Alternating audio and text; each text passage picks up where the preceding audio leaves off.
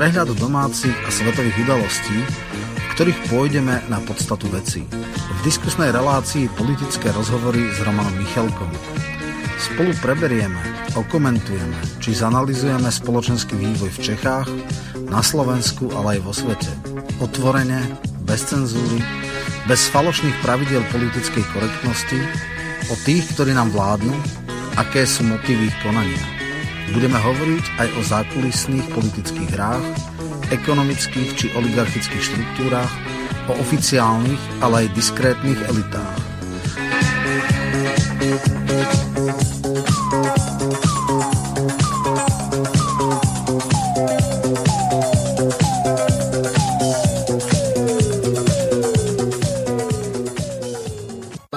Milé poslucháčky a poslucháči, reláciu, ktorú práve teraz počúvate v premiére, bola vopred nahraná na záznam z dôvodu pracovných a služobných povinností hosti relácií alebo moderátora. Z tohoto dôvodu nebude možné klásť telefonické a e-mailové otázky v reálnom čase, tak aby bolo možné na ne zodpovedať. Pokiaľ túto reláciu počúvate v premiére zo záznamu alebo z archívu Slobodného vysielača, tak môžete pre svoje postoje a názory využiť známu e-mailovú adresu studio.bb.ju zavinačgmail.com Poprosím vás, aby ste v úvode e-mailu napísali, o akú reláciu sa jedná, kedy bola odvysielaná, na ktorú písomne reagujete. Moderátor tieto vaše zaslané otázky a reakcie na reláciu následne prepošle hosťom relácie. Potom už bude záležať len na nich, ako budú na vaše otázky reagovať.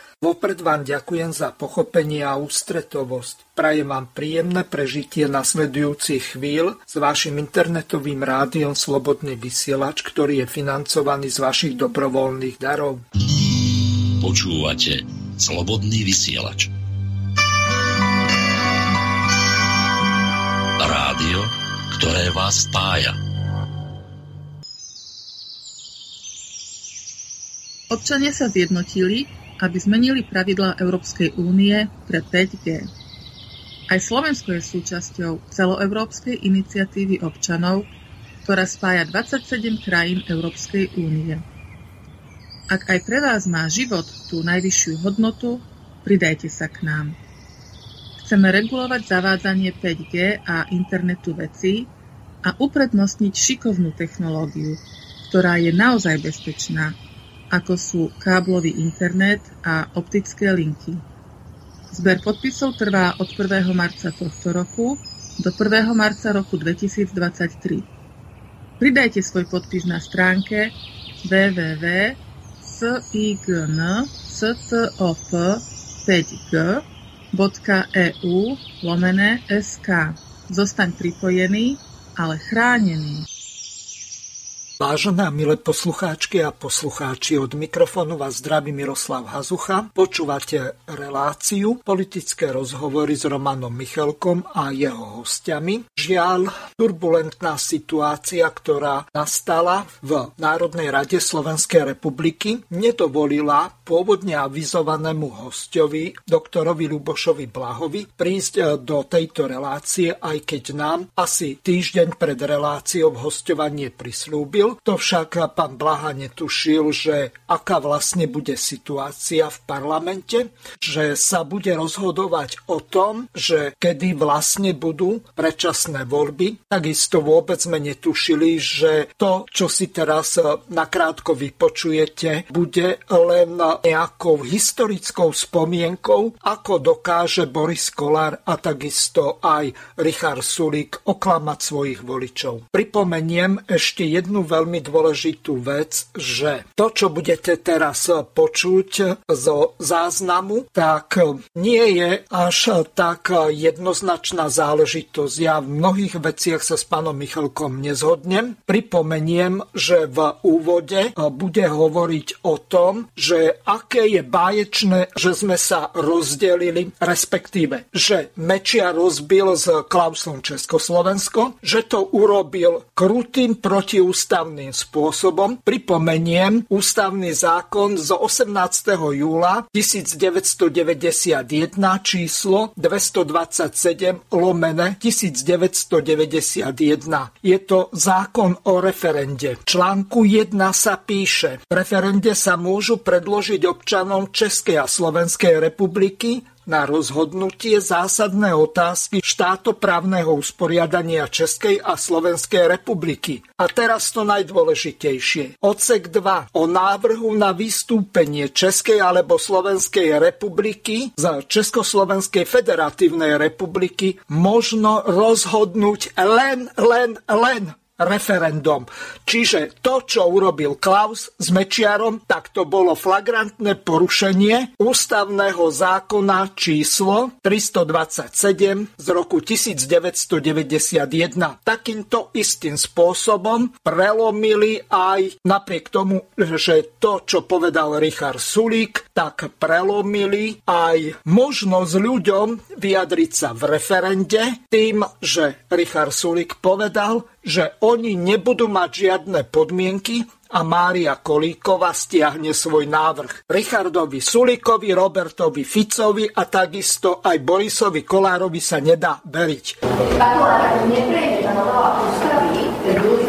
Keď neprejde novela ústavy, no poviem vám, keď neprejde novela ústavy, nebudú žiadne voľby a pani prezidentka si dá svoju úradnícku vládu. Vybavené. A týmto chcete prinútiť e, poslancov, aby to nech si vyhodnotia poslanci. Budem hovoriť iba za SAS. My sme sa uh, jasne vyjadrili voči premiérovi. Ja s ním ešte aj uh, mimo tých oficiálnych stretnutí komunikujem. Uh, to, či to bude v marci alebo nie, ja neviem, aký on mal na to dôvod to hovoriť, to si musíme vysvetliť, ale ešte raz, SAS je strana, ktorá hovorí, áno, my podporíme predčasné parlamentné voľby a to bez akýchkoľvek ďalších podmienok a vidíme to na september, preto lebo napríklad Smerodina chce čím skôr, Olano hovorí čím neskôr, tak toto vie byť kompromis. My sme strana, ktorá vie robiť kompromisy a tu sme sa úplne jasne vyjadrili. Toto si zapamätajte, keď budete najbližšie voliť. A teraz si vypočujeme ten rozhovor v úvode s prednáškou Romana Michelka s jeho spolu matičiarmi v Galante, kde Roman Michelko mal prednášku. Keď sme sa dohadovali, alebo teraz, že o čom by mala byť téma e, dnešnej prednášky, tak je to teda, ako bolo spomenuté, 30. výročie Slovenska. Bolo viacero konferencií, ktoré popisovali dosť podrobne, ako sme sa k tomu dostali. Ja chcem možno len krátko povedať, že veľmi málo sa spomína taká zaujímavá vec, mňa aj ľudia zo zahraničia sa pýtajú, ako ste sa dokázali s tými Čechmi tak dobrovoľné a teda mierovo rozísť. A skoro nikto to nepovie, ale ja to musím povedať. Viete, zásluha na tom, že sme sa rozišli pred tými 30 rokmi dohodou, bola v tom, že v roku 68 sa koncipoval zákon, ústavný zákon o federácii takým spôsobom, že bola tzv konfederatívny princíp, čo znamená zákaz majorizácie. Federálne zhromaždenie bolo z dvoch komôr, ktoré boli ešte rozdelené, snemovne ľudu, snemovna národov. A Husák, treba jemu za to poďakovať, to spôsobil tak, že každá komora musela mať väčšinu a Slovákov nemohli nikdy prehlasovať a so Slovákmi sa museli buď dohodnúť, alebo jednoducho rozísť. Tom roku 92 nikdy nám nehrozilo to, čo hrozia kataláncom, že španielská vláda ich zdecimuje, keď chcú, alebo Lombardianom, alebo keď teraz e, Škóti znova chcú referendum, tak im to chce ako konzervatívci zrušiť. Vtedy mali Česi jediný, jedinú možnosť. Buď absolútne odhodia akékoľvek servitky a urobia brutálny vojenský prevrat, na čo boli zbabeli a samozrejme veľký humanista Havel až neskôr hovoril o humanitárnom bombardovaní, alebo sa museli s nami dohodnúť, alebo rozísť. E, keď v tom roku 92 vlastne Klaus chcel tzv. unitárnu federáciu, my sme povedali, toto je absolútne prekonané, toto nie je možné, my sme odpalili Milovi, e, vy nikdy ste s nami nebrali ako rovný s rovným, tak povedal, dobre, tak choďte si, a si táhnou. A my sme teda tiahli, ale samozrejme boli tam hrôzy typu, že skalabujeme, že skrachujeme do troch týždňov, že to bude koniec sveta, že sme ne, nevyspelý národ. Nakoniec bolo to ťažké, ale samozrejme tú štátnosť sme mali. Druhá vec je, aká je tá štátnosť, aký je náplň. Častokrát sa hovorí taká, taký bon mod, vyhrali sme vojnu, ale prehrali sme mier. Inak povedané, ústavodárcovia, tí, ktorí v 1. septembra roku 92 príjmali ústavu, si ani len v najhoršom sne nevedeli predstaviť, kto nám bude vládnuť o 30 rokov, aké pojašené, vyšinuté osoby, osobnosti, ktoré by v normálnom štáte absolútne boli na absolútnom okraji. E, existuje absolútny hrubý populizmus, arogancia. E, jednoducho človek, keď pozerá, ne, nemusíme sa bičovať zase všade, je to rôzne, ale až takú strašnú vládu sme nikdy nemali v zmysle nekompetentnosti, arogancie, e, falošnosti a podobne. Môžeme potom do dôsledkov ísť, alebo keď chcete aj aktualizovať, ale chcem skôr takú nejakú víziu povedať v takých nejakých páru krokoch. Tak samozrejme, prvá základná vec, ktorú treba konštatovať je, že všetky tie plány reči sa nevyplnili. V sekunde alebo hneď, ako to bolo možné, sme boli prijatí do OSN. V podstate nás uznali všetky krajiny. Asi o pol roka sme boli v Rade Európy a vlastne dostali sme sa postupne v roku 99 do OECD nakoniec aj do Európskej únie v roku 2004, o niečo neskôr, e, teda síce v druhej vlne, ale do NATO, čo ja by som zase až taký úplne nadšený nebol, ale dobre, to je inštitúcia alebo organizácia, ktorá ako nie som nadšený e, niektorými jej vecami, Afganistan, Irák a podobne. Skrátka častokrát je to organizácia, ktorá zneužíva členské krajiny na presadzovanie amerického vplyvu a americkej politiky. No a čo následovalo ďalej? My sme mali v čase rozdelenia asi 66% HDP na hlavu voči Českej republike. My sme to vytiahli až na nejakých 93%. Už sme skoro boli pri parite. My sme postupne akože dokázali urobiť sociálny zmier. Neboli tu žiadne nejaké mega štrajky. Fico predsadzoval tzv. etatistický štát znamená aj opatrovateľský, znamená, že teda sa snažil v rámci možnosti, iste to nebolo dokonalé a iste urobil veľa prešľapov, ale mali sme také sinusoidy. Mali sme tu absolútne asociálnu vládu, kedy najmä Kaník e, zobral beznohým invalidom dôchodky, kedy boli rabovačky hlavne na východe, v Bílách a všelijakých týchto. Čiže to bolo úplne, že dekohézna spoločnosť, spoločnosť sa rozbila na úplne tvrdých egoistov. Eh, prešli sme viaceré veci, ale model dobiehania západu sa vyčerpal. Tí experti ako Mikloš a podobne, oni povedali, no, my sme taká jediná krajina, eh, východoeurópska, však my nikdy nemáme šancu. Jediná šanca, ako prežiť, je využiť tri tzv. komparatívne výhody. Komparatívna výhoda ja mám a môj sused nemá, čo nie je celkom pravda. Celý východný blok až na niektoré výnimky Slovensko, do istej miery Česko vyšlo na to. My môžeme ponúknuť transnacionálnym korporáciám vysoko disciplinovanú, vysoko kvalifikovanú a veľmi nízko platenú pracovnú silu. Budeme kolenočkovať, budeme im dávať obrovské e, e, finančné stimuly, častokrát až na úrovni 40 tisíc eur na jedno pracovné miesto, 10 ročné prázdniny, predaj US Steelu to bola, alebo teda VŽ, to bola esenciálna ekonomická vlastizrada, ale nič oproti tomu, čo bolo predaj e- energetiky, teda slovenských elektrární, ktoré ako vieme sú v absolútne nekompetentných rukách, kedy sa extrémne posúva napríklad dostavba Mochoviec. No a tento model nám umožnil podľa Mikloša a jeho partie neoliberálov dobiehať. Áno, toto je model pre rozvojové krajiny. Je pravda, že prišli tu investície, troška sa znížila tá nezamestnanosť, ona bola rôzne štruktúrálna. Ľudia robili prácu vo mzde, celý zisk sa vyťahoval naspäť zahraničným akcionárom. 80% slovenského exportu tvoria transnacionály. Čo to znamená? 80% toho, čo Slovenská e, republika vyrobí, sa neskonzumuje na Slovensku, ale ide do zahraničia a tržby z toho, z tej nízko platenej pracovnej sily idú západným akcionárom, pre všetkým nemeckým, francúzským, v menšej miere britským a, a prípadne anglickým, alebo niekedy ani nemáte presne nacionalitu daných korporácií, pretože máte akcionárov z rôznych e, z fondov, kde máte rôznych ľudí, hej, a potom máte nejakých správcov fondov, čiže, ja neviem, príklad, niekto si môže povedať, že Microsoft je americká firma, ale keď si zoberiete akcionárskú štruktúru, kde kto tam môže byť, takže to nie je podstatné. Podstatné je to, že takýto model je tu na dnes. A čo pravica prišla? No, neprišla k ničím, len zase musíme ešte lepšie stimuly dať, ešte znižovať dane, ešte dať tú rovnú daň, hej, ktorá je v podstate z definície amorálna, lebo viete, nie je priama úmera medzi príjmom, ktorý má človek a medzi tým, čo odovzdá povedzme tej spoločnosti alebo tak a niekde sú platy manažmentu násobne 5, 10, 20, 30 násobne vyššie ako priemerný plat zamestnanca.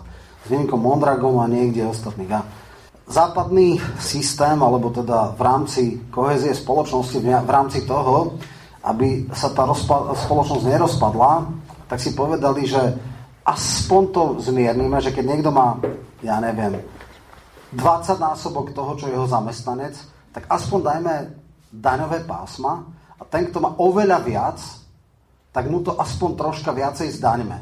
Hej? A e, o, či, tým pádom z toho nadpríjmu alebo z toho, čo dostáva, sa bude podielať na nárok, nákladoch spoločnosti tým, že z vyšších príjmov bude mať vyššie dane a tie pôjdu ja neviem, na nejaké sanácie, napríklad to, že nebude spoplatnené verejné vysoké školstvo, to, že budú menšie doplatky u lekára, že dôchodcovia nebudú musieť platiť také doplatky a podobne, že nebudete mať čakačky. No ale toto je pre našich sociopatov nepriateľné. To je trestanie úspešných. Hej? Keď má niekto 20 tisíc alebo 15 tisíc, musí mať len tú 19% daň z príjmu, nemôže mať 35%. Mimochodom, aj tie najbrutálnejšie e, ultrapravicové e, krajiny ako Spojené štáty majú minimálne 3 alebo 4 daňové pásma. To znamená, že tam je to úplne samozrejme.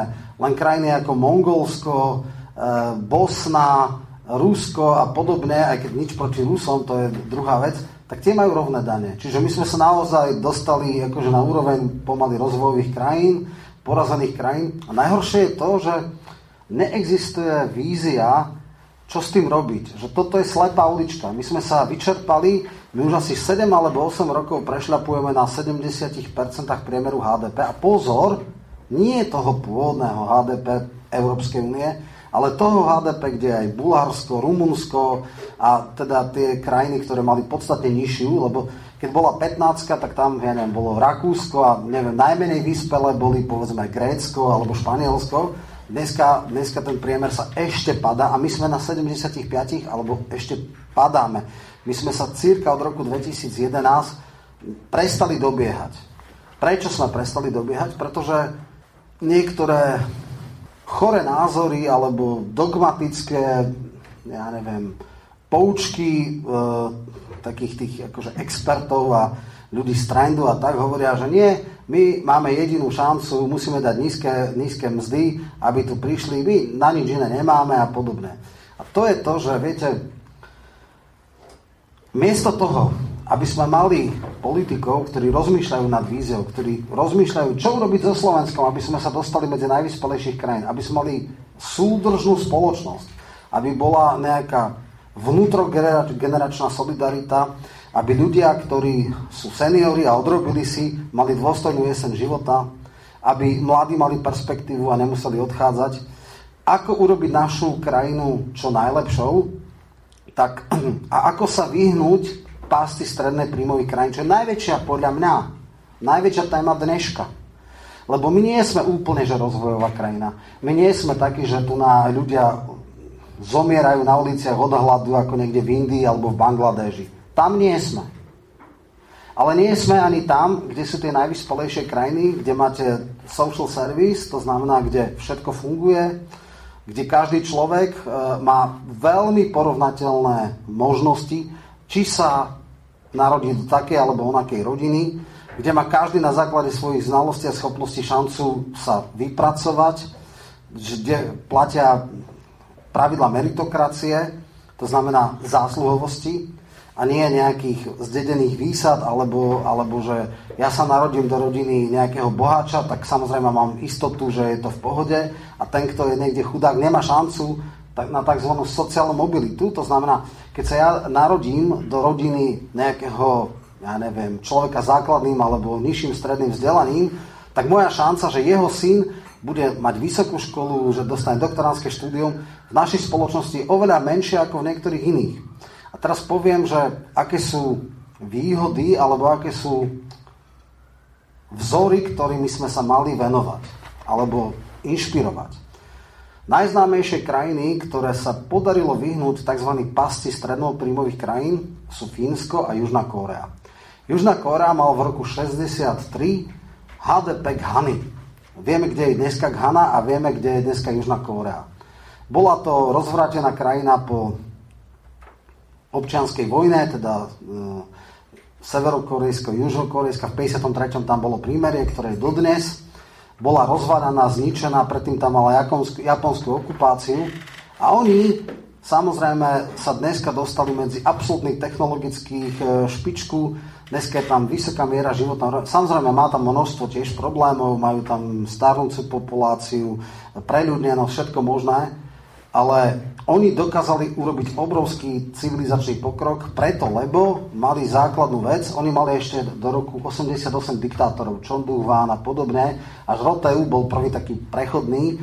Možno sa pamätáte olympijské hry v Soule, kedy Mečiš dostal zlato, tak to bola prvá, akože už bola už tak akože polodemokratická krajina, až potom v 90. rokoch bola naozaj demokratická. Ale oni našli tú cestu.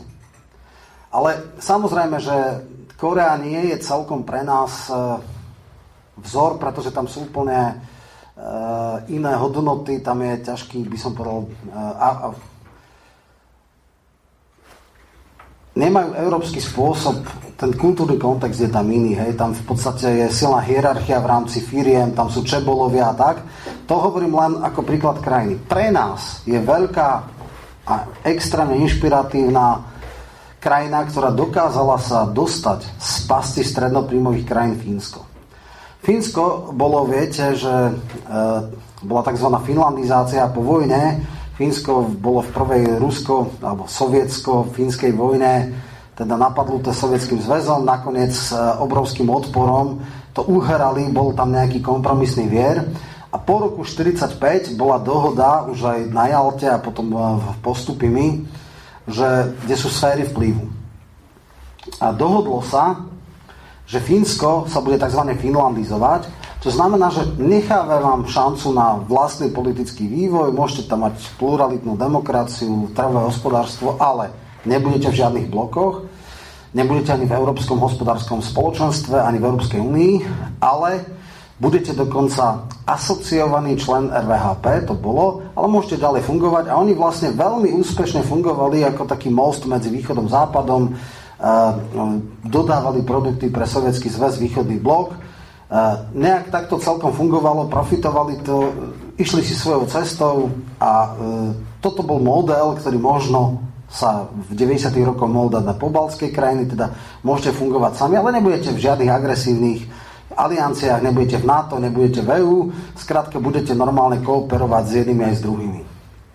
No len samozrejme v 90. roku padol východný blok, padol Sovietský zväz, bola tam hyperinflácia a oni náraz nemali trhy a oni si vtedy sadli a urobili to, o čo sa trikrát poukúšali niektorí ľudia aj na Slovensku. A to bola tá cesta, volá sa to dohoda na štátnej doktríne. Čo je to štátna doktrína? Štátna doktrína je to, čo napríklad má Fínsko, a to je, že všetky relevantné politické síly si sadnú a povedia si, viete čo, demokracia je taká, že každé 4 roky, niekedy aj skôr sa to tu bude meniť. Raz budú ľavičiari, raz budú pravičiari, raz budú konzervatívci, raz budú liberáli. Ale však sme rozumní ľudia, čo samozrejme na Slovensku nehrozí. Ale povedzme, keby bola taká, že ideálna alternatívna história, tak si povedia, viete čo, nech sa bude politické spektrum meniť akokoľvek, tak povedzme si 4 alebo 5 priorít, ktoré každá jedna garnitúra bude akceptovať. Nebude to rušiť, nebude to blokovať, nebude to ničiť, ignorovať. Dohodneme sa na tom na horizonte 30 rokov. A oni sa vtedy dohodli, No jediná šanca pre nás, ako sa dostať, je mať vzdelaných ľudí. Nemáme nejaké extrémne nerastné bohatstvo, nebude z nás Kuwait, máme drevo, dobré, ale to zase nie je nejaká mega komodita. A oni urobili dohodu o tom, že pôjde podstatne väčšie HDP na hlavu, teda na školstvo ako predtým, až zdvojnásobili. Mzdy učiteľov sú vyššie ako mzdy policajtov. Profesor na univerzite má plat generála.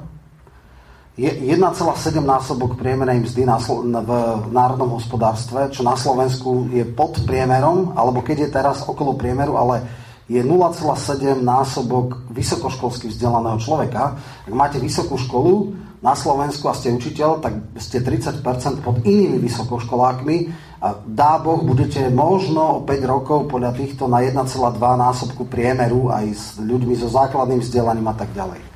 A potom hovoria, urobme špičkové univerzity, urobme uh, niečo, sledujme trendy a mali ste tam Nokia, ktorá bola fenoménom, teraz Angry Birds, uh, softverové firmy, startupy. A naozaj dneska HDP je vysoko nad Holandskou, na úrovni Holandska je možno v prvej 5 šestke a takto to funguje preto, lebo keď tam príde nejaká iná garnitúra, tie základné veci sú fixné. Vzdelanie, veda, poznatkovo-orientová spoločnosť. Nemáme veľké suroviny. Najväčšia hodnota je v ľuďoch. To si uvedomme a takto to musíme presadiť, takto to musí byť. V roku 2000 bola Stupovská konferencia, kedy vtedy Boris Zala a ešte nejakí ďalší ľudia, som tam tiež vtedy bol, hovorili a boli tak sekcie a ľudia tam sedeli a hovorili odborníci na ekonomiku, školstvo, zdravotníctvo, všetky možné rezorty a povedali, no urobme nejaké tézy a skúsme, skúsme si nejakým spôsobom zadefinovať, že toto sú naše priority, ale nie je také, že 28 priorit. Musíme dať 4 alebo 5 priorit, na toto sa budeme fokusovať a keď toto všetky garnitúry budú akceptovať, no tak sa vymaníme, prebehneme Českú republiku, budeme, dávno sme mali už prebehnúť Portugalsko, Španielsko, Grécko, Grécko ešte prebiehame, ale potom, čo samozrejme mali oni akože brutálnu eh, diktatúru trojky, teda vtedy, keď mali eh, akože Eh, kolaps ekonomiky. No a toto spôsobí, že život na Slovensku bude lepší, že bude dostupná zdravotná starostlivosť, že budeme mať nejaké sociálne istoty, že ľudia nebudú musieť odchádzať, že budeme taký nejaký, a to je teda smiešne, že tiger, lebo ten tiger bol iba akože na anabolikách. Hej. Ten tiger bol vďaka extrémne nízkej pracovnej sile a extrémne vysokým investičným e, stimulom. Hej, čiže to sa nedá, akože vy keď berete anabolika, tak vám napuchnú tie svaly, ale potom vás to dobehne. Čiže to, keď sme mali rovnú dáň a tieto veci, toto nie je cesta. No len samozrejme ja si uvedomím jednu vec, ešte v tom roku 2000, tak dobre, bol tam ešte Mečiar, bol tam už Fico, bol tam aj Zurinda, ani títo ľudia sa neboli schopní dohodnúť. Ale Scéna z absurdného divadla je, že dneska si sadnete s Matovičom, Tabak a Pročkom a rozkujete s ním o budúcnosti. Hej, to sa jednoducho nedá. To je naozaj len do komédie. Čiže toto je najväčšia spôsob, akým sploštila verejná debata. Že vlastne dneska v parlamente žiadnu rozumnú myšlienku nenájdete. Dneska je politika gladiátorský zápas. Kto ho, koho viacej urazí, poníži, zdepta, zničí. To je jediný model, ako funguje dneska politika. Keď vidíte ten, tú čistú negativitu, tie obrovské nadávky, mafia sem, mafia tam, blázon, psychopat a tak ďalej, toto je strašné. Toto je úplná hrôza. Bohužiaľ, smutné je to, že média podľahli takému vplyvu bulvarizácie. Samozrejme, sociálne médiá spôsobili aj to, že sa ľudia uzatvárajú do bublín a najhla, najhlasnejšiemu hlupákovi sa dostane najväčšia podpora. A my si dneska toto vypijeme do dna. Ja teda verím v terapeutický, eh, účel takýchto, takýchto fuck alebo takýchto ťažkých pochybení, že sa konečne ľudia, alebo ak sa už teraz nepoučíme, tak už potom naozaj, že nikdy. No a samozrejme, toto je naša bieda. Naša bieda je v tom, že do politiky idú ľudia náhodne. Viete, že tu neexistuje také, že niekto dlhodobo a systematicky sa venuje niečomu. Chodí na konferencii, vymýšľa, chodí na debaty, je v profesných tímoch, príde do politiky a vie, čo tam chce dosiahnuť. Vie, čo chce má svoju agendu. Príde a má v hlave 10, 12, 15 zákonov, má nejakých politík, keď príde na ministerstvo. 4 roky sa pripravuje napríklad ako tieňový minister, sleduje trendy v danom svojom rezorte, príde s nejakou predstavou, víziou. Ale ako sa grupujú u nás politici? No tak, jeden tak, že si sadne na schody, hej, istá nemenovaná tenistka a stane sa poslankyňou. Druhý stretne dedolesa Mičovského v lese a je poslancom. To je úplne absurdné, keď vidíte tú prázdnotu. Viete, ja som človek, ktorý som až fanatik, sledujem všetky rokovania parlamentu a tak ďalej. A o tom, že nejaký halák je, ja som hovoril, som si, že preboha halák, že to je nejaký hokejista, že čo je blázon, išiel k tomu psychopatovi. A potom som zistil, že tu kábel, tam kábel halák je vlastne nejaký skrachovaný herec, ktorý za celé tri roky sa presvedčil alebo zaujal jedinou vecou, že zle spájal káble a vybuchol hlasovacie zariadenie. Po troch rokoch som sa dozvedel, že tam je nejaký poslanec. Čo za elity sú? Čo môžeme od týchto ľudí čakať? Hej? Čiže toto je úplne strašné. Samozrejme, dneska vieme, budem len krátko aktualizovať, že šanca na to, aby nejaké osobnosti aspoň v rámci kraja, nedaj Boh, v nejakých menších úsekov, sa presadili, je takmer nulová.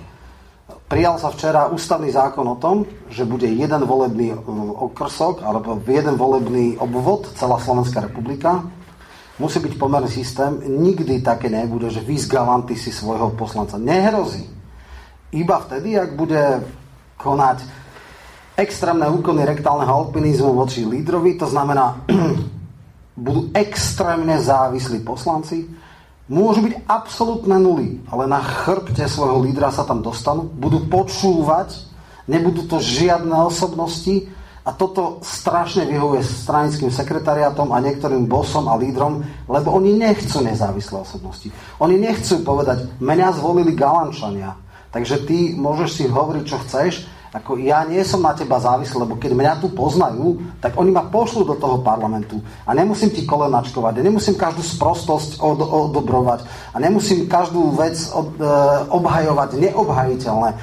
Takže toto je vec, ktorá sa teraz stala a troška je frustrujúce to, že kvalita kreovania alebo schopnosť kreovať kvalitnejších politikov sa tým pádom strašným spôsobom akože zavrela. A viete, ústavným zákonom.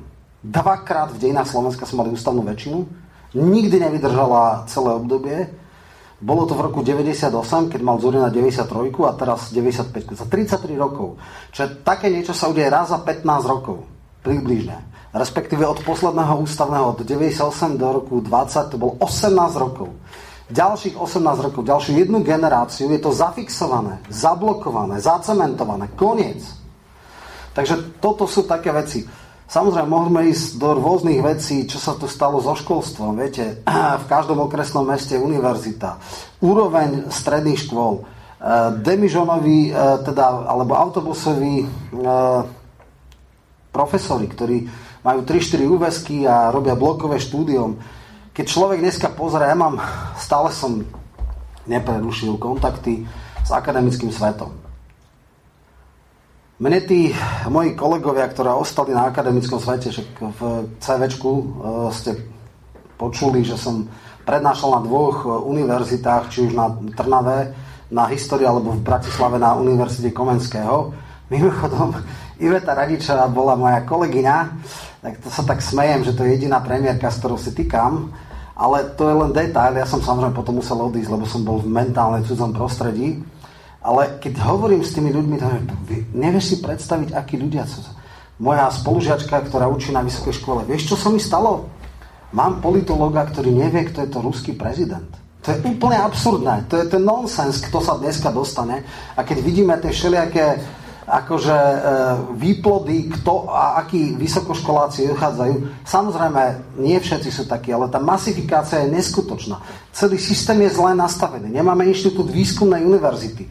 Akože keď máte polovicu, 60% populačného ročníka, tak skončia ľudia, ktorí nikdy nemali ísť na školu. Nech sa urobí inštitút výskumnej univerzity, kde je 15-20% najlepších ľudí, nech sú normálne, štandardné vysoké školy, nemajú univerzitný status a robia ľudí prekplax, nemajú bakalárske, ktoré sa úplne neujalo, ale tu nemáte víziu o tom, ako urobiť to vzdelanie. Tu nemáte s kým chodiť. Tento súčasný minister aj preto Grilling čo robil inklúziu, aby chodili aby sa bola LGBT výchova na školách, aby e, postihnuté deti, autisti boli integrovaní, čím budú ťahať naspäť tú triedu. E, bol obrovský boj proti teda osobitným školám, lebo každý musí byť integrovaný, aj vozičkári a neviem čo. Hej. Toto sa riešilo, nie je tá vízia. A keď s hodzikým idete, ja sa dosť osobne poznám s mnohými politikmi. A pri všetkej skromnosti a úcte, väčšinou sa s nimi nemám o čom baviť. Akože to sú ľudia, ktorí sa tam náhodou ocitli. Viete, keby ste aj povedali, že Smer má L 37, teraz sú v tomto, povedzme, že 27 poslancov. Dovolím si tvrdiť, že viac ako 5 nevymenujete. Poznáte predsedu, podpredsedov a to je všetko. Ešte možno nejakých dvoch, troch ďalších. A ako nejaký zaujímavý význam. Viete, boli ľudia, napríklad Ladislav Bálek, ja si pamätám, bol poslanec, on mal brilantné veci, samozrejme aj vtedy to bolo hádzanie uh, z perly sviniam, lebo ľudia sa bavili, volali si, pili kávu, jedli horálky a on tam mal brilantnú esej, nikto to nepočúval. Ale viete, aspoň do tej exekutívy, aspoň tam, aby mali ísť ľudia, ktorí majú nejakú predstavu. Toto sme nevyriešili, toto sa nám nepodarilo. Máme štát, Samozrejme, máme šancu na reparát. Jediná pozitívna vec na tomto systéme je tá, že keď sa raz sekneme my ako voliči, môžeme to ešte opraviť. To je jediná vec, ale druhá vec je, netreba mať veľké ilúzie, pretože dokonale to nebude nikdy bude to možno menej zlé, bude to menej katastrofálne, budú tam ľudia, ktorí možno, že majú ten skills, tú schopnosť viesť e, štát, sú relatívne administratívne kompetentní, ale nemáte tu politických vizionárov. Nemáte tu ľudí, akí boli či už v tej Južnej Kórii alebo v Fínsku. Nemáte tu konsenzus. Nemáte to s kým dohodnúť. Hej. Ja teoreticky môžem možno debatovať možno ani nie s Miklošom, ale možno s Beblavým. Ja som aj čítal tú jednu jeho knihu a som si tak myslel, dobre, však ja som tak sociálne orientovaný, skúsime, aké argumenty mi ta, ten Mikloš dá. On nič ma neprekvapil, nič zásadné nebolo. Stále len v tých takých svojich schémach, len tak ako, že už troška pripúšťa, že ten, tá šoková terapia, tie radikálne, že to nemuselo byť úplne a že sa mohlo na niečo, ale žiadnu sebareflexiu. A práve o to ide. Ja sa samozrejme rozprávam s ľuďmi z akademickej pôdy. Profesor Drulák je veľmi inšpiratívny človek, zahraničná politika.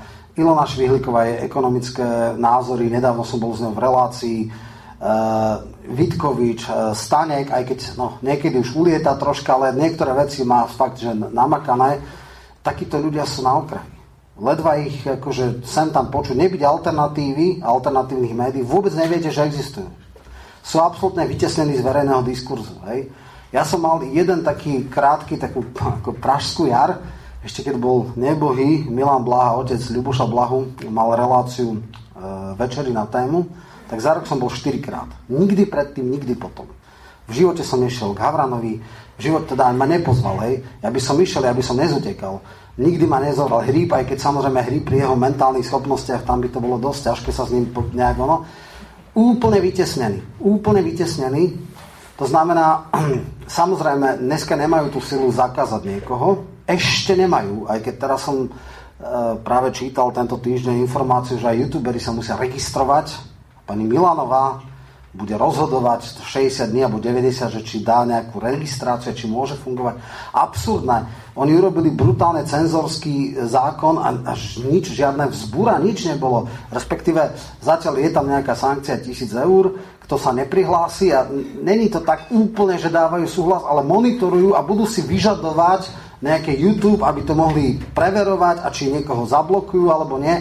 Úplná absurdita akože funguje tu shadow ban, to znamená, keď aj máte nejaký kanál, tak algoritmy sa dajú tak, sa nastavia tak, aby čo najmenej vaše video e, odporúčali a podobne.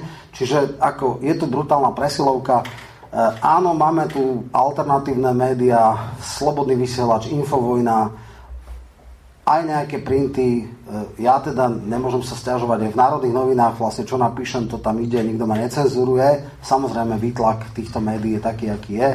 Literárny týždenník po 35 rokov nedostal do, e, podporu, čo je absolútny škandál. A nič, akože ľudia to ani nezaregistrovali. Hej. Čiže e, je obrovský problém otvoriť diskusie, je obrovský problém nastolovať problémy, že keby ste aj mali partnerov s kým hovoriť, lebo naozaj s tabak nemôžete hovoriť, tam naozaj nemáte, tam ona sa pozná s nejakými raketami, hej, tak to je ale také, že tenisové a tam naozaj ona, dokiaľ neotvorí ústa, ešte to nemáte stratené, ale potom už keď otvorí, to už je katastrofa, hej.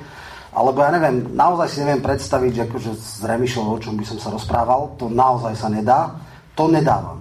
Ale, ale povedzme aspoň akože dostať do verejnej debaty. Hej, že viem si predstaviť, že s Beblavým by sa možno dalo, je to človek z iných pohľadov, inak toto, ale má niečo naštudované, má, pozná nejaké knihy, čítal tých istých autorov ako ja, lebo ja okrem toho, že som tých ľavicových, sociálno-demokratických, tak ja som čítal aj Hayeka, Misesa, Eh, všelijakú tzv. rakúskú ekonomickú školu. Viem, aké sú ich argumenty, viem, ako oni, Jeffrey Sachs a podobné, ako oni rozmýšľajú. Môžeme polemizovať a hľadať nejaký prienik a argumentovať. Hej? Akože netreba a priorne odmietať druhú stranu, že všetko, čo oni povedia, je úplná sprostosť a všetko, čo poviem ja, ja musím mať tú schopnosť obhajiť si tie veci. Ale toto dneska v verejnej debate nemáte. Pozriete si nejakú tlačovku, mafia, mafia, návrat mafie, taký, onaký, hej, akože človek, kde už neexistujú také lieky, aby ho dali do príčetného stavu, hej, že tak Xanax nehrozí. V podstate tá jeho klinika v Rakúsku, neviem prečo, e, ako doktor Chocholovšek ho neprijal, alebo ja neviem, ako ho riešia. To človek, ktorý v živote nemal byť v verejnom priestore. Hej, však všetci vieme, o kom hovorím. No, takže toto je možno taký nástrel témy, ale samozrejme nechcem možno hovoriť, čo vás nemusí možno až tak zaujímať. E, je to možno takéto rezume, ktoré ja by som povedal na začiatku, čo povedať k 30. rokom našej štátnosti. Je obrovský mílnik, je vec, ktorá sa mnohým oveľa väčším národom ako Kurdi, ale mnohí ďalší, nikdy ne, katalánci, nepodarila. Dosiahli sme svoju štátnosť. Je fajn, že za svoje pochybenia a zlyhania sa nemôžeme vyči, vy, vyhovárať na iných. Už za to nemôžu ani Maďari, ani Česi, ani nikto iný. My si za to môžeme. Druhá vec, že všetci sme v tom 93. roku mali asi iné očakávania, iné predstavy. Mysleli sme si, že od tých 30 rokov asi bolo hneď od začiatku smiešné, že o 5 rokov dohodne, dobehneme Rakúsko že to by síce mohlo byť, ale keby išlo oproti nám a nie ďalej, ale že teda aspoň budeme na tej priemere Európskej únie, že prekonáme tie, to južné krídlo, tie španielské, portugalské, ktoré boli vždycky akože veľa menej vyspelé, v podstate je tam iná kultúra a tak ďalej a tak ďalej. Nepodarilo sa. No že budeme mať príčetných ľudí, za ktorých sa nemusíme hambiť. Akože už človek nemá veľké očakávanie, že byť na niekoho hrdý, ale nehambiť sa. Hej. Netrpnúť, že čo za bláznosť to zase robí na samite, ukáza sa, ako je hlúpo vystrihaný a nejapne a hlúpo niekto tam začne e, vtipkovať a fotiť si smradľavé ponožky a dávať na Facebook. Však toto je absurdné, hej. toto nás reprezentovalo. Však to je neskutočná hamba. Čiže uh, áno, tam sme sa dostali. Ja stále verím a dúfam, že v septembri to troška zvrátime ale áno, dopredu vás hovorím, ak si myslíte, že, bude to fajn, že budete hrdí, že to bude všetko zrazu, nebude to tak. Je to nekonečný boj, nekonečný boj o to, aby to bolo lepšie. Sú ľudia, ktorí sa snažia dostať do toho verejného priestoru, aj keď sme z verejnoprávnych a komerčných médií absolútne vytesnení. Viete, mne sa stala taká vec, v nejakom náhlom pometí zmyslov uh, uh, Kunderlík, Kunderlík, redaktor RTVS, mi zavolal, že či sa môžem vyjadriť k nejakej veci, keď uh, teda Valašek písal nejaký, nejaký uh, prejav Čaputovej a samozrejme zatajil to a tak ďalej, že či môžem sa k tomu vyjadriť. Tak som išiel som, ale viete, že, ako nebudete mať z toho zle, že nie, už vydania v pohode vedúcimi a ono, tak dal som 25 sekundový uh, vyjadrenie do verejnoprávnej televízie. Viete, aká hysteria vznikla? Červená panda Čekovský, Štančík a všetci začali besnieť Dostal som sa za 20 sekundový šot, ktorý bol úplne v pohode. Úplne, že nič také som nepovedal. Žiadne ona. Na licenčnú radu. Dvaja ľudia tam boli vtedy, akože hviezdy. Dvoma ľuďmi sa vyše hodinu a pol zaoberali. Jeden bol Merčiak za šťaplavé veci, ktoré povedal v Olympiáde. Však všetci vieme. A ja som bol hneď dvojka. To kde sme sa dostali? Čiže potom samozrejme, ako mám ľudí z televízie, tak mi povedali, že Vtedajší poverený šéf-redaktor urobil čiernu listinu. Ja som na prvom mieste, váš rodak, e, alebo teda spolu e, bývajúci, alebo teda nie rodak, ale Edo Chmela na druhom mieste, je tam asi 10 ľudí, ktorí nikdy a za žiadne okolnosti nesmú byť v RTVS. Čiže ja som, a nemyslím si, že som psychopat, nemyslím si, že som blázon, nie som vulgárny, mám nejaké názory, viem si ich vyargumentovať, ale ja som na čiernej listine. Nesmiem byť lebo. Lebo neviem. Uh, áno, nemajú dneska šancu nás úplne zavrieť ústa. Sú alternatívne médiá, je Infovojna, je Slobodný vysielač, ja mám YouTube kanál, píšem do troch periodík, Zemavek, chodím do ZVTV, práve včera som tam bol, TV Slovan. Čiže ja naozaj nemôžem sa stiažovať, že by som nemal šancu sa vyjadriť. A nejaké alternatívne chodničky sú.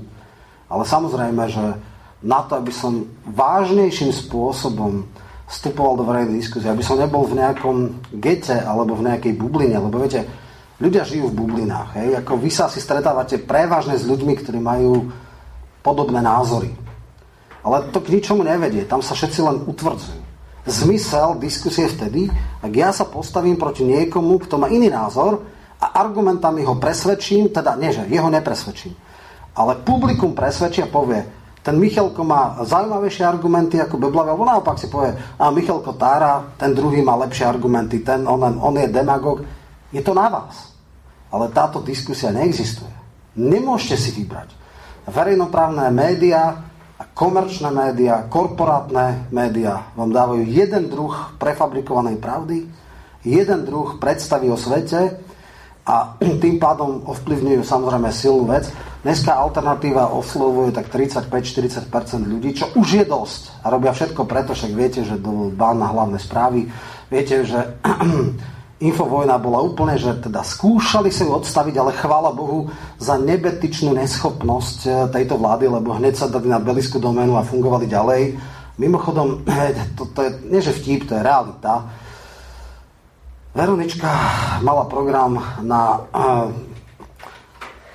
zvyšovanie schopnosti seniorov používať internetové tablety, ja neviem čo, kúpilo sa kvantatno. Tak. Ale ja vám poviem tak, že ak by sa mal oceniť, kto najviac naučil technologické zručnosti dôchodcov, tak to je Noro s Adrianom v Infovojne. Lebo im povedali, musíte si dať IP adresu, takú apku, takú. To nikto to neurobil, čiže mala by mu dať nejakú cenu, ale to, to je len akože takto by som povedal. Ja už ukončím, lebo však chcem, aby aj ste sa vypýtali, lebo neviem, či až tak vás to zaujíma, čo hovorím. Uh, ja som tak rozmyslel, že kto bol najhorší premiér za tých 33 rokov a možno prekvapujúco nie je to Heger. Heger je najneschopnejší, najhlúpejší, bez akýkoľvek osobnosti, je to neschopný tieňová figurka. Oveľa, oveľa nebezpečnejší bol Zurinda, ktorý bol schopnejší a išiel do úplne že hrôz, ktoré boli teda, keď pustil kánikový priestor a tak ďalej. Čiže pre mňa boli najhorší a teraz ťažko sa ja... Ja nemám ten spomienkový optimizmus, jak niektorí si myslia, že príde Zurinda, bude to fajn. Uh, Zurinda bol ešte nebezpečnejší ako Matovič, lebo nebol psychicky narušený. On bol, on bol človek, ktorý veľmi efektívne a veľmi úspešne presadzoval svoje videnie sveta. A on ani nemal víziu, v podstate tú víziu mal Mikloš, minimálneho štátu, do istej miery má aj Sulík, ešte viac, on je libertarián. Ale on to politicky naučil sa zopár a politicky to presadil. On bol nebezpečnejší, lebo bol schopnejší. Ale v skazonosnosti pre Slovensko urobil ešte viac toto tu, čo prišlo, vďaka ich neschopnosti. Chvála neschopnosti. Lebo mohli pokaziť to ešte viac. Je to veľmi nepríjemné, veľmi nás to otravuje, ale chvála Bohu, ich skazanosť vďaka ich koncentrovanej neschopnosti nie je až taká. Mohli ešte oveľa viac dokatovať Slovensko, ako dokatovali. Aj keď teda všetka čes urobili toho dosť. Takže ďakujem môj vstup.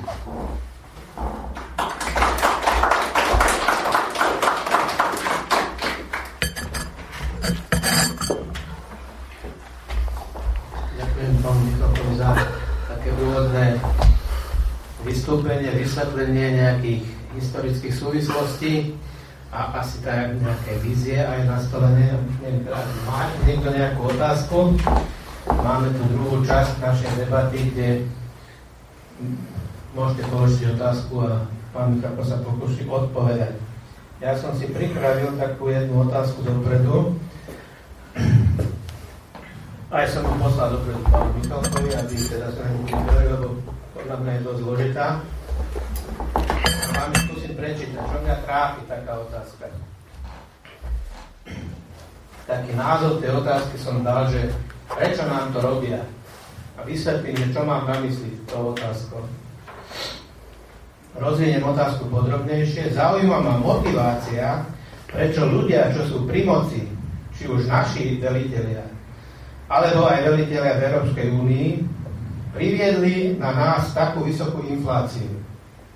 Argumentuje sa síce, že inflácia je v kapitalizme prirodzená vec, avšak nie takto skoková a v takej miere, infla, eh, a v takej miere. Inflácia iste nevznikla sama od seba, nespôsobil nejaký boh, ktorý povedal, buď inflácia, inflácia prišla. Skôr to bude tak, že takáto obrovská skoková inflácia vznikla v dôsledku nejakých rozhodnutí nejakých konkrétnych ľudí. A neverím tomu, že títo nejakí ľudia robili tie rozhodnutia z nevedomosti. Ak by tomu tak bolo, že proste boli blbí a urobili také rozhodnutia, mali by byť títo ľudia pomenovaní a primerane potrestaní.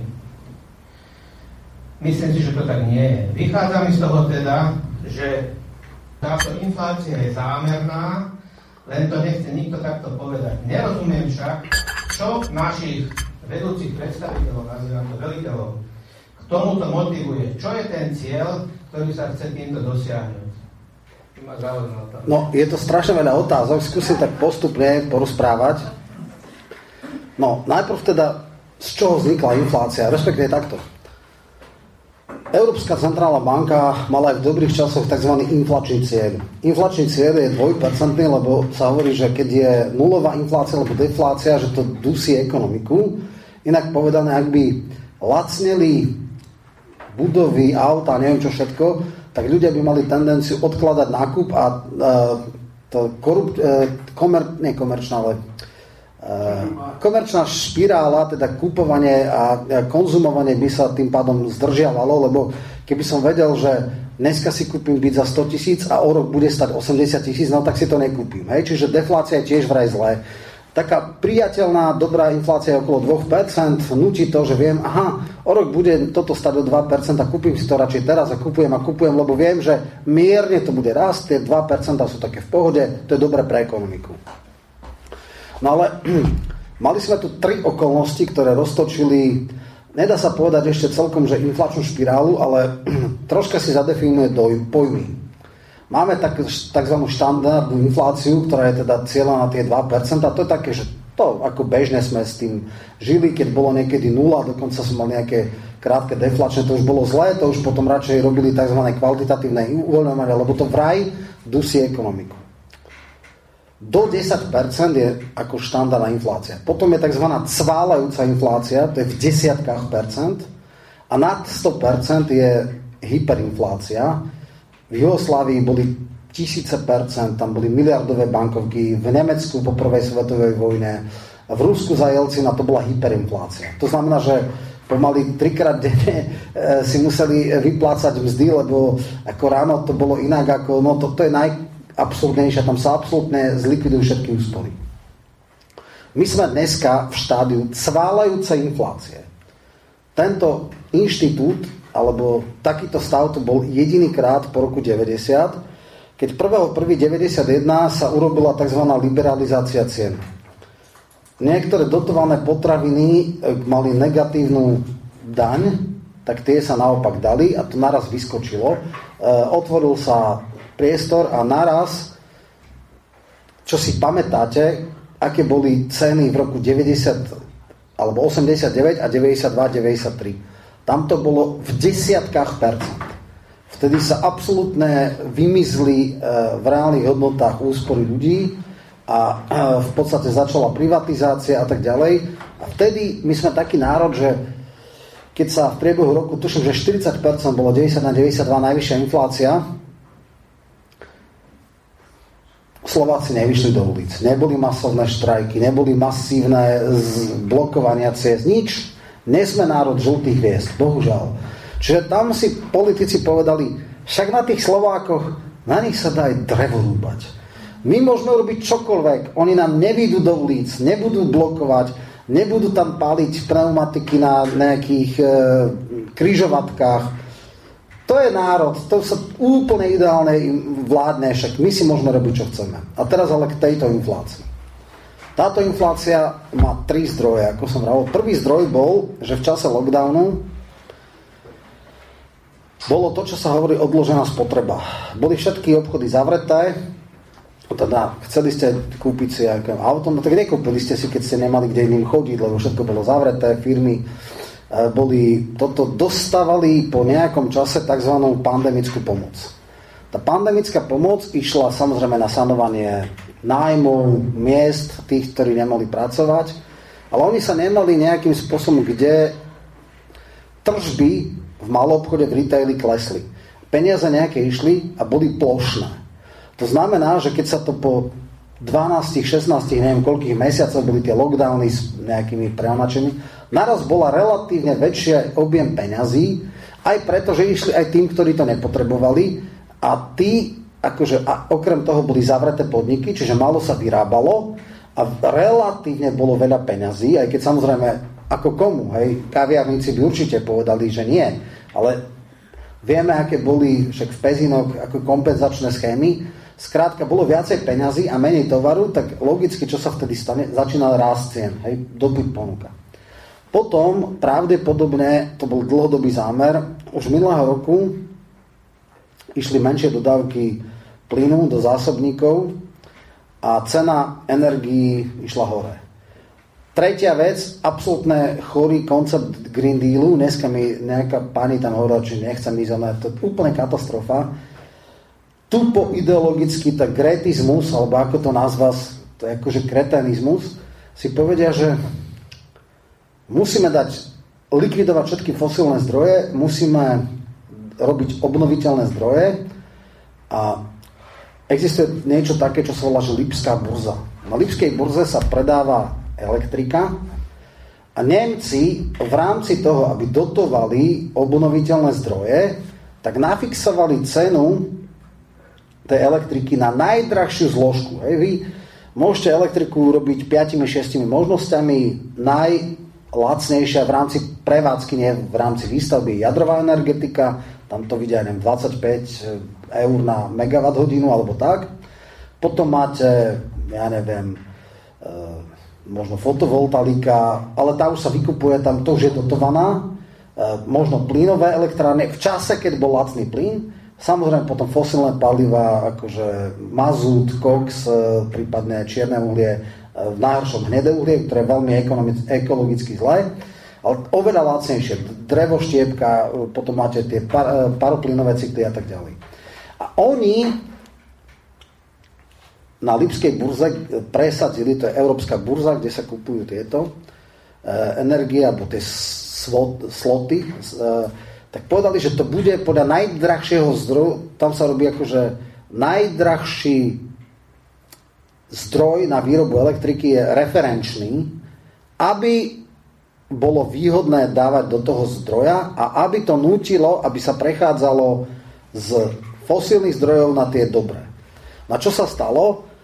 Medzi tie akože dobré zdroje bol aj plyn. Keď v podstate Nord Stream 2 sa vôbec nepustil, jednotka vieme, že teda však tam boli nejaké problémy, e, išli menej, týchto zásobníky neboli hlavne vznikla panika.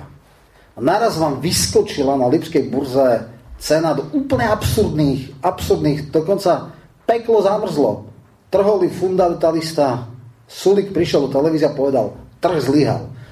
Najpodlejší špekulanti, ktorí kupujú tie opcie, na jed, e, vyvolali paniku a išlo to na nejakých 700 eur za megawatt hodinu. Úplne absurdné. Dneska je to zastropované 199.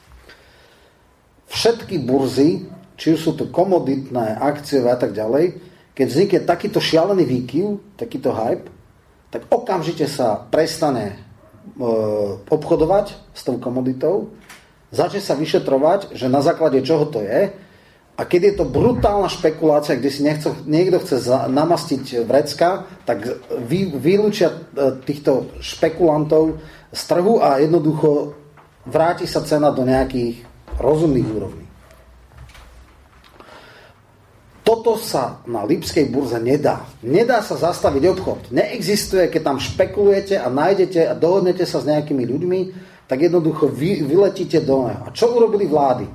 Miesto toho, aby Nemci povedali, tak dosť, neexistuje, aby tu na nám nejakí špekulanti dávali takéto výšky energetiky, ktorá úplne zlikviduje všetko, domácnosti, priemysel, tak hľadali kompenzačné mechanizmy, že dobre tým špekulantom, no však nemôžeme dať niekomu, že 5-násobne, 10-násobne sa zvýši energia, ale my im to budeme vlastne kompenzovať. My sa zadlžíme a budeme to potom tým ľuďom dávať. Oni zaplatia šialenú absurdnú sumu a my to potom zo spoločného, my sa zadlžíme najrychlejšie ako sa dá, masívne, ale nemôžeme im to skonfiškovať. Hej, tu nás sa častokrát hovorí, že my vyrábame v Mochovce elektriku za nejakú sumu toto neskutočným spôsobom roztočilo tú inflačnú špirálu, preto lebo polnohospodári tiež potrebujú energiu.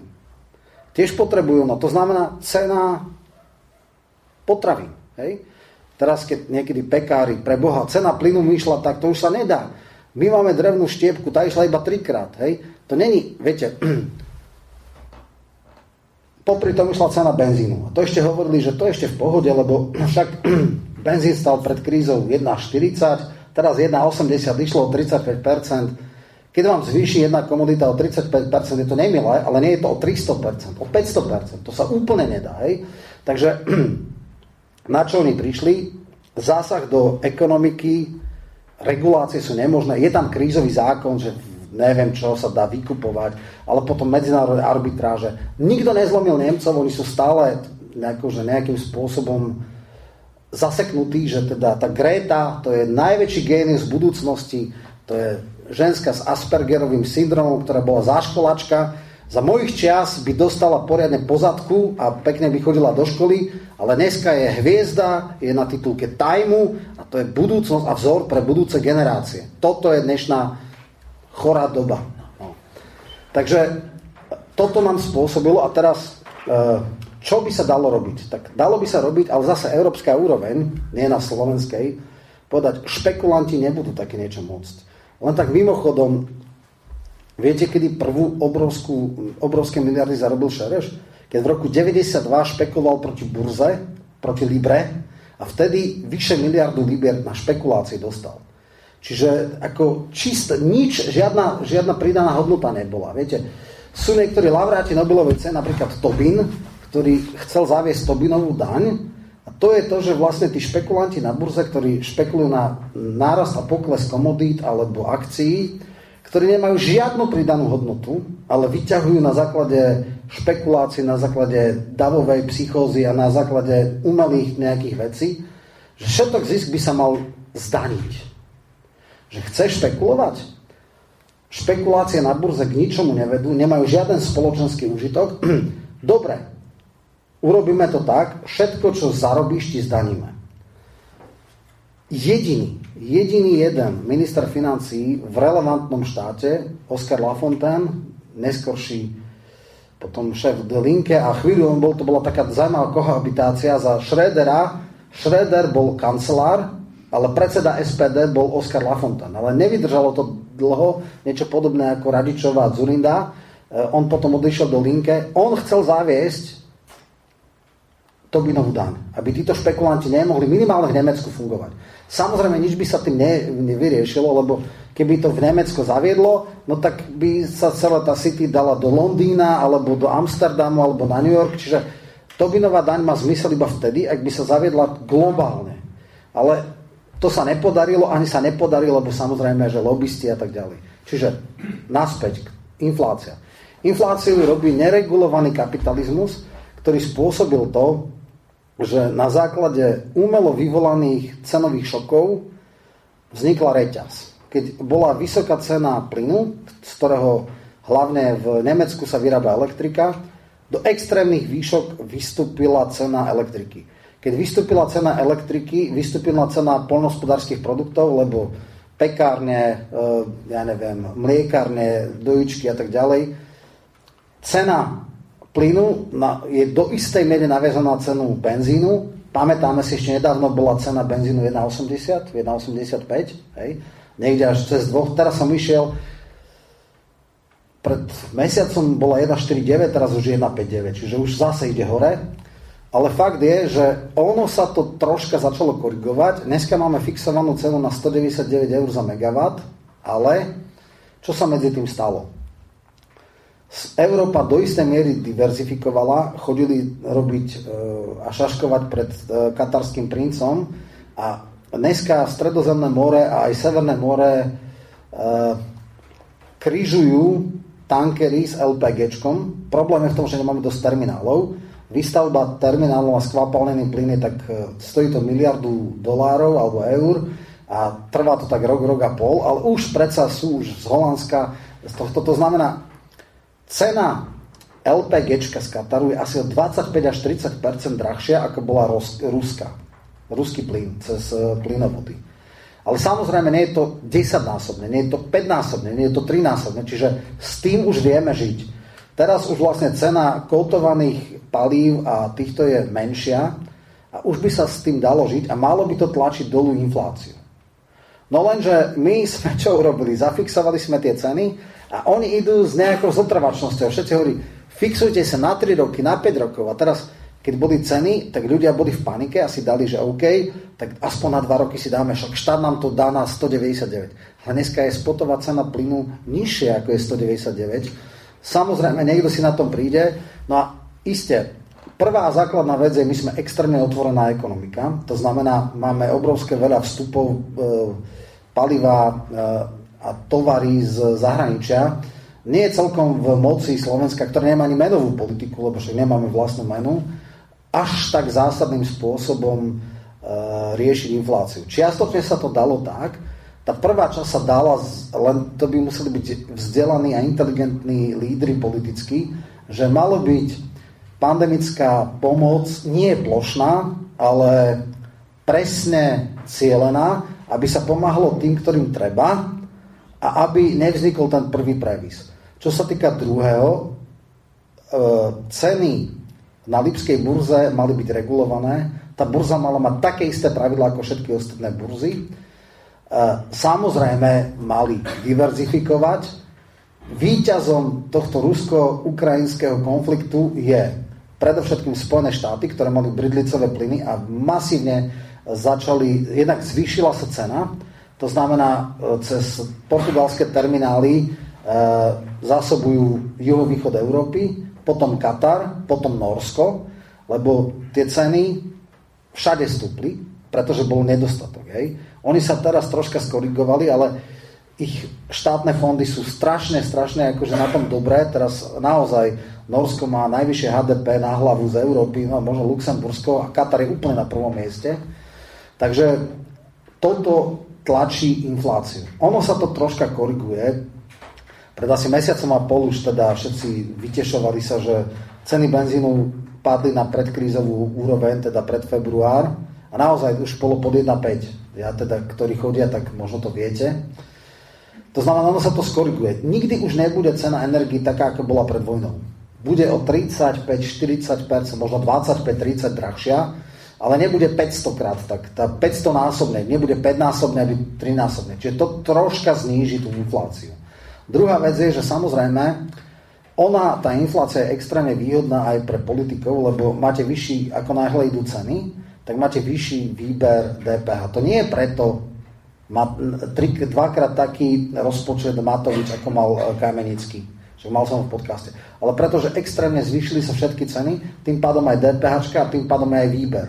Čiže napriek tomu dvakrát toľko, za celých 30 rokov sme urobili dlh na úrovni 1,0. A za dvojročné obdobie Matoviča je 2,0. Zdvojnásobný dlh v priebehu dvoch rokov. Akože Miro Kolár povedal o dvoch ľuďoch, že nikdy s nimi a za žiadnych okolností lebo esencia diletantizmu je Veronika a Matovič. To je katastrofa. Ale jemu to vyhovuje. On robí takú šialenú, absurdnú demagógiu, že aký je výber daní. No však jasné, že je výber lepší.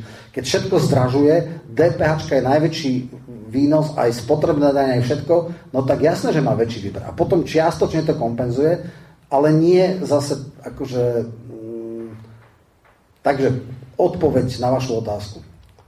Nikdy to verejne nepovedia politici, ale inflácia im extrémne vyhovuje, pretože majú oveľa väčší výber a keď, a je to v istom zmysle, nie pre všetkých, ale výhodné pre firmy, pretože keď máte infláciu 12,8%, čo je teraz podľa štatistického úradu, 90, dovolím si tvrdiť, 90% zamestnávateľov vám valorizuje platy 8, 9, 10%, ale vždycky aspoň tie 2-3% pod infláciu. To znamená, v reálnych cenách e, zamestnávateľia pod obrovskými tlakmi vám niečo zvýšia, ale takmer nikdy to nie je na úrovni inflácie.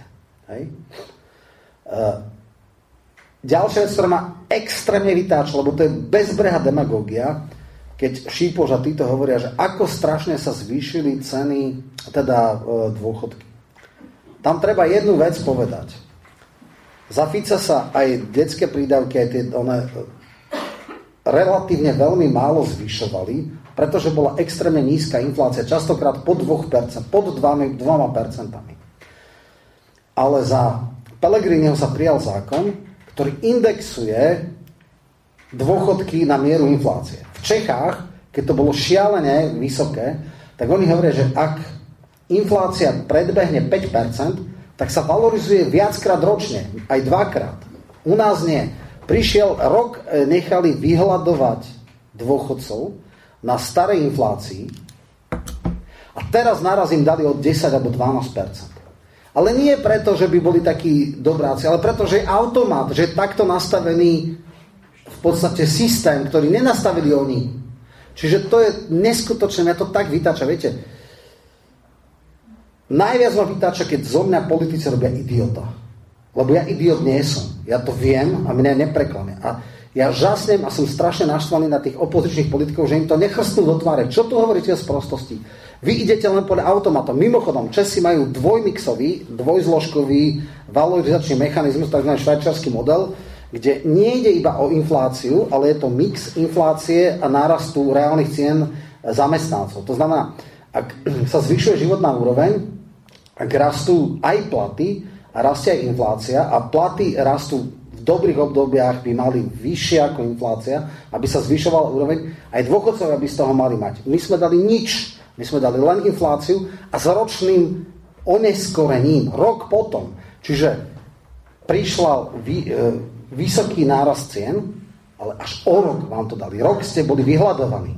A oni si myslia, že jaký bol podľak ten Fico, aký sú oni dobrí to je tak strašný gíč, to je niečo tak neskutočné, že ako asi by som sa neovládol, keby som bol na tej tlačovke. Takže toľko k inflácii. Ja celkom by som to doplnil, celkom sa nesúhlasím. No dobre, povedzte.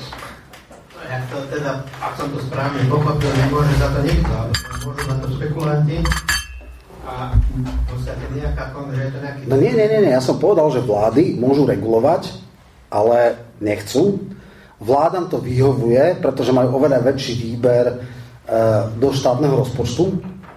A ono je to v viacerých rovinách. Vlády môžu kompenzovať niektoré, niektoré skupiny obyvateľstva. Samozrejme, keby sme boli suvereným štátom, tak tam máme aj cenotvorbu, môžeme dať regulované ceny, ale my sme v Európskej únii, niektoré regulácie sú iba na európskej úrovni. Samozrejme, že keď Sikela a títo všelijakí ministrovia hospodárstva išli do Európskej únie a tam hovorili, všetci sme sa chceli spojiť proti tomu Nemecku, ale nepodarilo sa, ale nejak sme to urobili, lebo Nemci to chceli robiť tak, že vlastne oni budú zdaňovať tých predajcov, ktorí sú na tej Lipskej burze. To sú všetko Nemci. Čiže Nemci tam zarobia na celej Európe a Nemci ich zdania. Čiže nikto z tých, my zaplatíme za energiu na Lipskej burze strašné peniaze a získa z toho iba nemecká vláda. To je také vychcálkovstvo, že to je úplne že zlé. Čo môžu robiť naše vlády? My máme ten, ten, ten akože kvázi vyvlastnenie alebo ten, tú ručnú brzdu, že v čase vládnej krízy, nie vládnej krízy, v čase ekonomickej krízy štát môže dočasne regulovať a napríklad môžeme zakázať vý, predaj energii z Mochoviec do celoeurópskej siete. Samozrejme, to je dosť problém, lebo potom nám môžu robiť odvetné opatrenia a tak ďalej, ale je to také, ako že keby naozaj hrozí blackout, nie lockdown, blackout, tak môže na nejaký obmedzený čas to urobiť e, vláda. Vláda môže kompenzovať polnohospodárom, školy, malé zamestnané. Však inak, vrchol primitivizmu a sprostoty bolo, keď Heger povedal, že tí kaviarníci a tí malí podnikatelia, že oni si môžu za to sami, lebo nekričali. Bože, to je, kde ten človek sa našiel? To, kde je toto? Áno, on je zázrak materiálového inžinierstva. Jemu si už toľkokrát vytrli nohy. Tam už toľkokrát Augiašov, a on to všetko udržal tupo usmievajúci sa s tou štrbinkou. Ja je fakt ako, že on je, on je ako oligofrenik. To je, to je niečo neskutočné. Slaboduchý človek. Ani nevie, čo hovorí. Takže áno, toto je možnosť, ale akože, ak má byť objektívny, naša vláda nemôže za zvýšenie cien na svetových trhoch. To nemôže. To nemá ako ovplyvniť. Môže to kompenzovať, čo je pre mňa nesystematické. Ja poviem, každý normálny človek si povie, čo s tým treba robiť? No, bachnúť po prstoch tým špekulantom na Lipskej burze. To je najjednoduchšie. Ale to už nemôže, lebo trhoví fundamentalisti Trh nemôžeme sa zasahovať. Lipská burza, toto je prvá vec. Tobinová dáň. Ja som vždycky hovoril, samozrejme, že viete, Tobinovú dáň nemôžete na Slovensku zaviesť, lebo na nie je žiaden kapitálový trh. Máte tu nejakú BCP, kde sa robí 5 obchodov za deň, to je nič. Ešte v Stredoeurópsku máte nejakú varšavskú burzu, troška máte nejakú pražskú burzu, ale hlavne je Frankfurt, alebo City v Londýne, alebo potom Wall Street, alebo nejaké tieto. Čiže keby G20, G, osmička zaviedla Tobínovú daň, tak špekulanti by dostali po prstoch. No ale viete, to je možné iba vtedy, ak by naraz vyhral Sanders v Spojených štátov, Melanchon vo Francúzsku, Oscar Lafontaine alebo Wagnechtová z Delinke v Nemecku eh, a to sa naraz nikdy nestane. Hej? Že by naraz v jeden čas lídry, ktorí sú sociálne senzitívni, prišli a povedali, Konec špekulantom. Nebudeme toto trpieť. Nič nedávajú spoločnosti, strašne veľa berú a spôsobujú obrovské nestability. No, keď je tu fetiš nedotknutelnosti súkromného vlastníctva, ťažko sa potom robia nejaké systémové zmeny. Asi musíme padnúť na hubu a potom možno v predrevolučnom... Viete, je to také, že ako keby, že bonmot, ale ono je to veľmi pravdivé v podstate. Politici urobia rozumnú vec, keď vyčerpajú všetky ostatné možnosti všetky slepé uličky musia ísť úplne nakoniec, čumákom e, buchnúť do tej steny, že to je slepá ulička, už sa tam nedá, vrátia sa naspäť a keď tú poslednú vyskúšajú a potom tá jediná je možná, tak až tá je. Čiže všetky slepé uličky musia prejsť a potom až urobia to, čo treba. Bohužiaľ je to tak.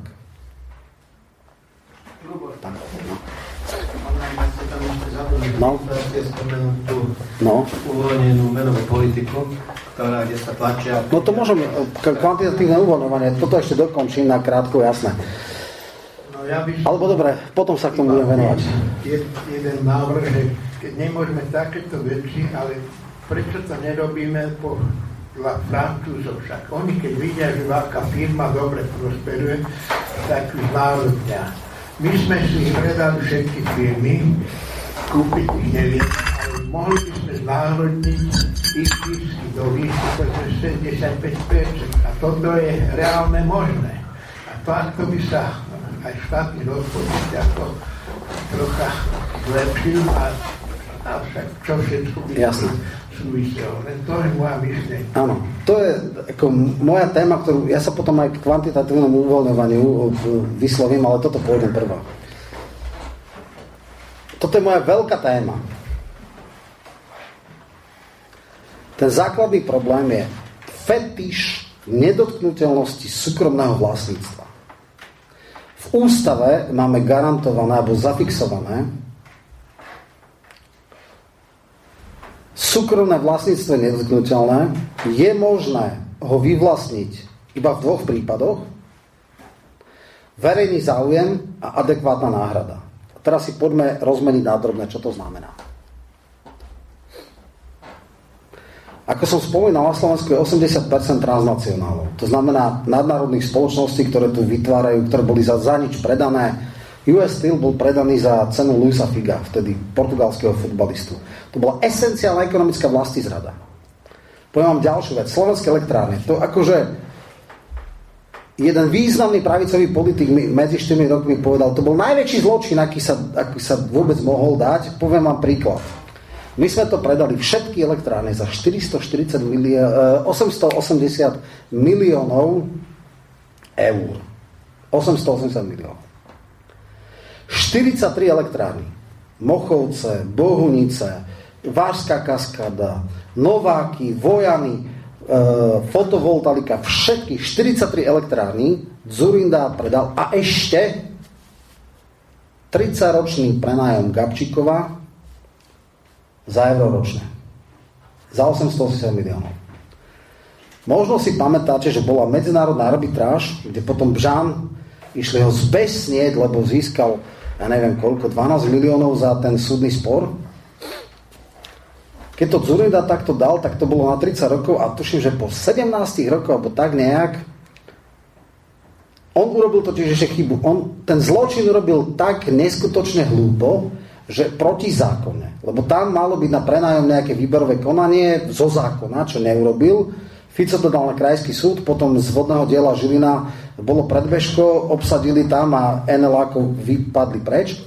A NL dal na Slovensku republiku za 13 rokov, ktoré ešte mali mať teda ten úplne že smiešný prenájom, žalobu vo výške 440 miliónov za to, že nemôžu čerpať zisky z jednej elektrárne z Gabčíkova. Čiže ešte raz. Výnos z jednej elektrárne 440 miliónov ušlestrý zisk. Všetky elektrárne 800 miliónov. Povedzte mi, aký to bol zločin. Dobre? To, to, no, to sú verejné veci. Ja som s Bžánom o tom rozprával, ja som bol jeden z mála, ktorý povedal, že však Išli ho všetci zbesnieť, že koľko vysúdil, ale toho, kto ten zločin urobil, to nič. Miky sa Zurinda povedal, smial sa úplne v pohode. Hej. Hovorím, za cenu jedného futbalistu sme predali e, tohto. A teraz pozor.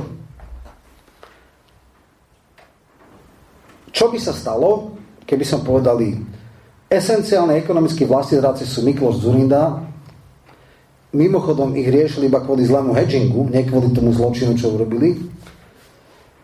A my chceme teda naspäť za tú cenu. Čo vám povie NL? Cenu určí medzinárodná arbitráž. A cenu, ktorú nám chceli dať za jednu elektráreň, za prenájom bol 440 miliónov.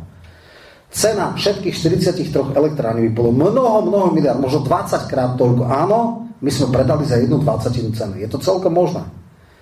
Ale naspäť to kupujeme 20 krát. Chcem si predstaviť toho politika, čo kúpi sprivatizovaný podnik za 20 násobok ceny, za ktorú to jeho predchodca predal. To je nemožné.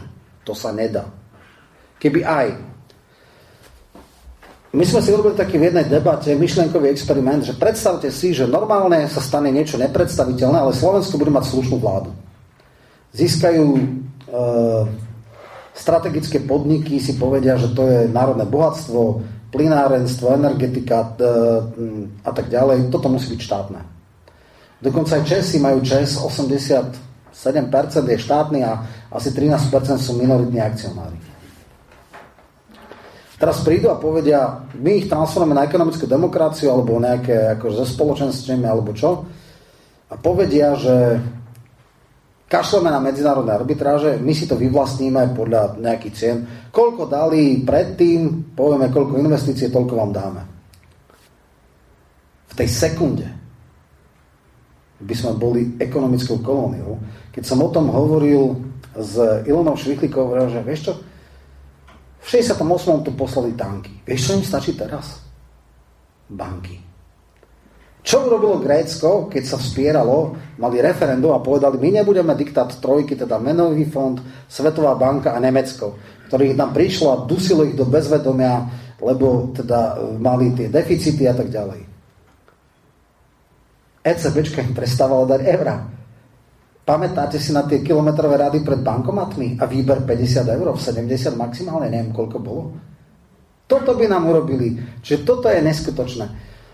Predstava, že vy vlastníte talianský Enel, Gaz de France, nemecký, eh, teda francúzsky, Rurgas, nemecký, Volkswagen, uh, Kia, neviem čo, a dáte im toľko, koľko si myslíte, že je vhodné, je naivná ekonomicky by nás likvidovali hneď.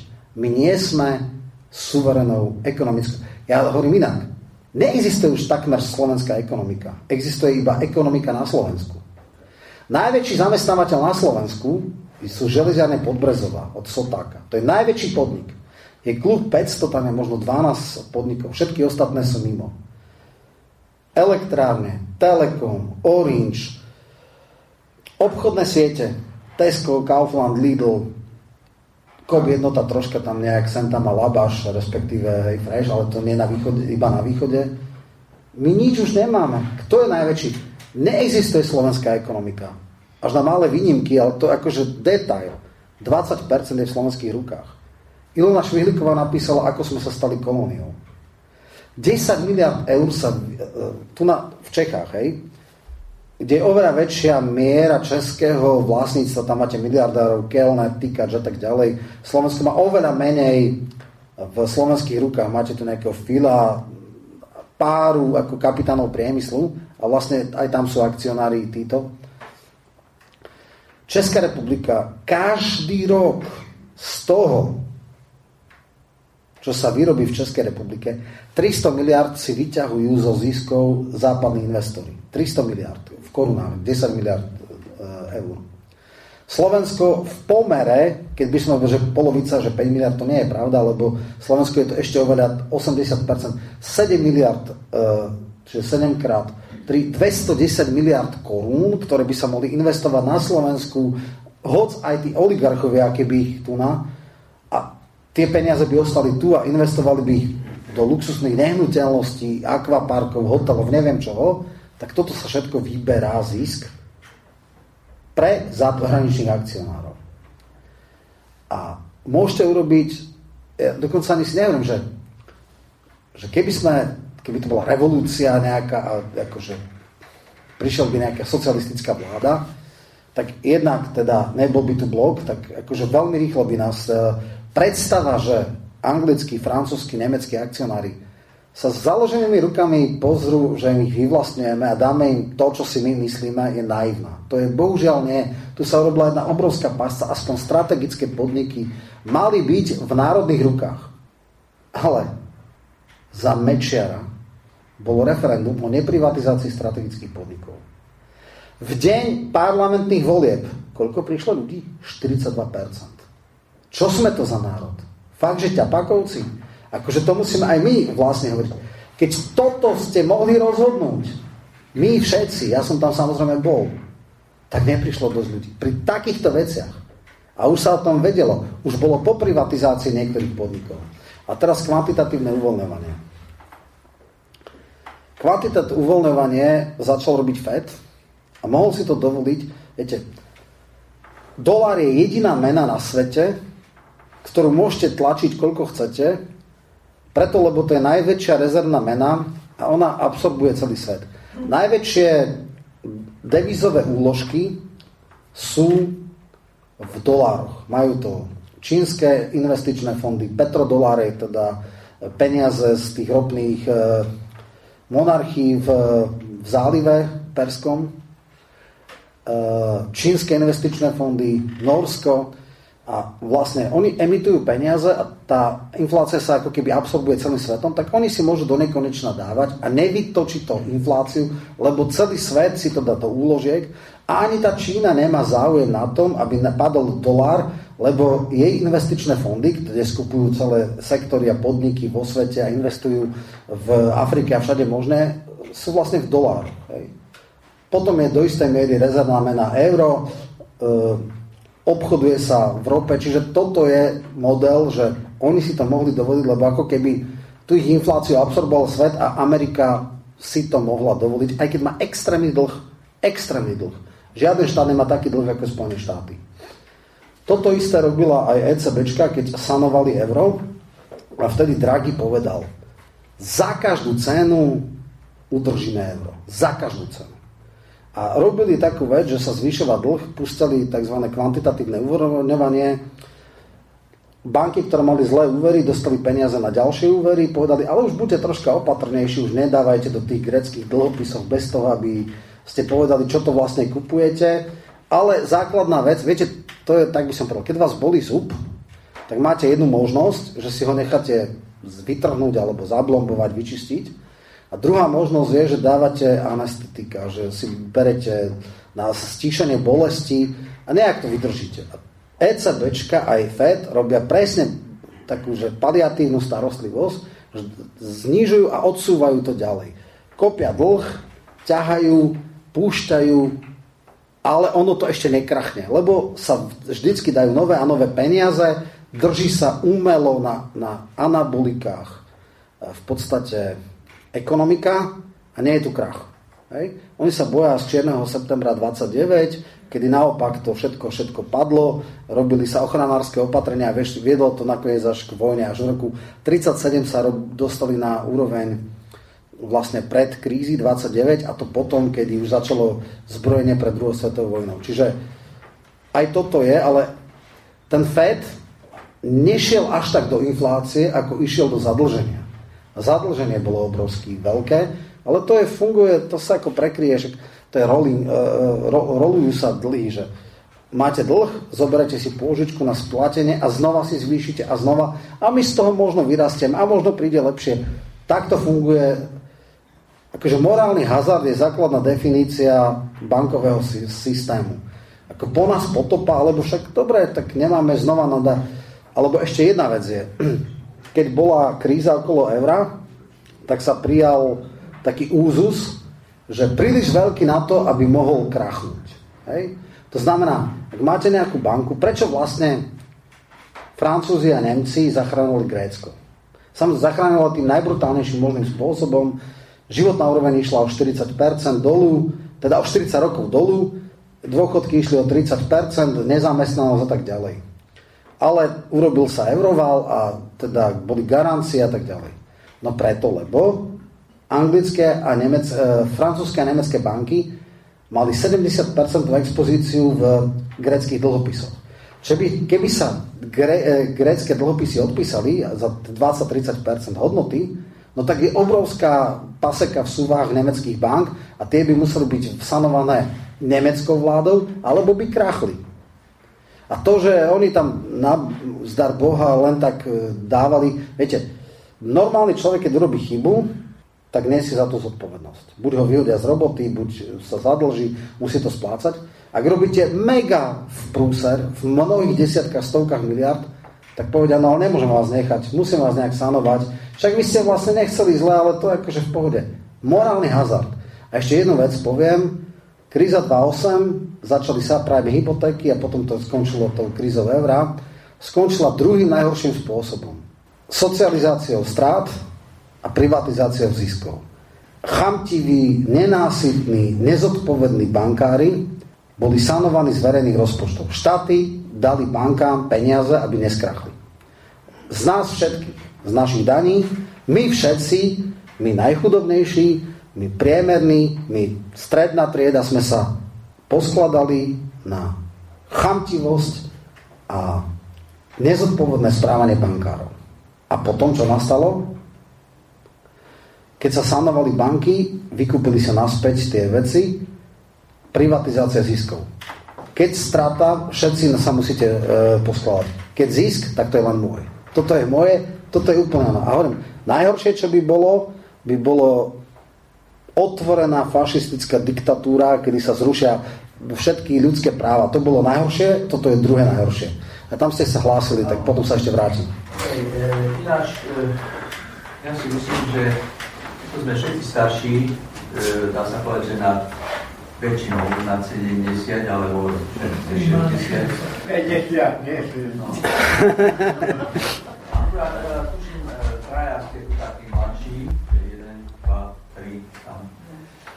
čo by sa dalo povedať, že okolo máte nad 50. Toto všetko, čo tu počúvame, tak to, ja to vidím také niečo ako že zdôvodnenie tej situácie, ktorá tu je ale vás som videl akože na tých, na tých alternatívnych médiách, akože vypočul som si tie, tie videá o, o Ficovi, do značnej sú pravdivé, aj keď je tam ešte aj niečo iného.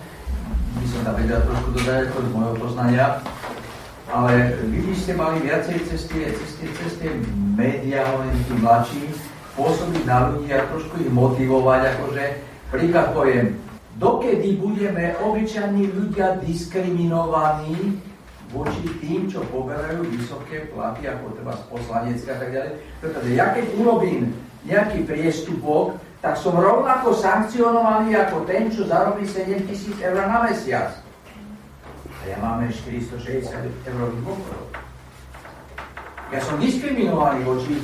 Ja nedostanem na stopky, ja dostanem, dá sa povedať, že 14 násobne väčšiu pokutu na môj príjem, ako dostane on. Dokedy? A kde je jeho zodpovednosť za, tých, za to, že on poberá treba napríklad tých 7 tisíc eur, napríklad poviem mesač, áno, mesačne, a kde dá sa povedať, že zoberme sa ten príklad, že keď sa e, zvažovalo, že budú poistení sudcovia, tak žiadna poisťová na našich slovenských sudcov nechcela poistiť. A prečo ich nechcela poistiť?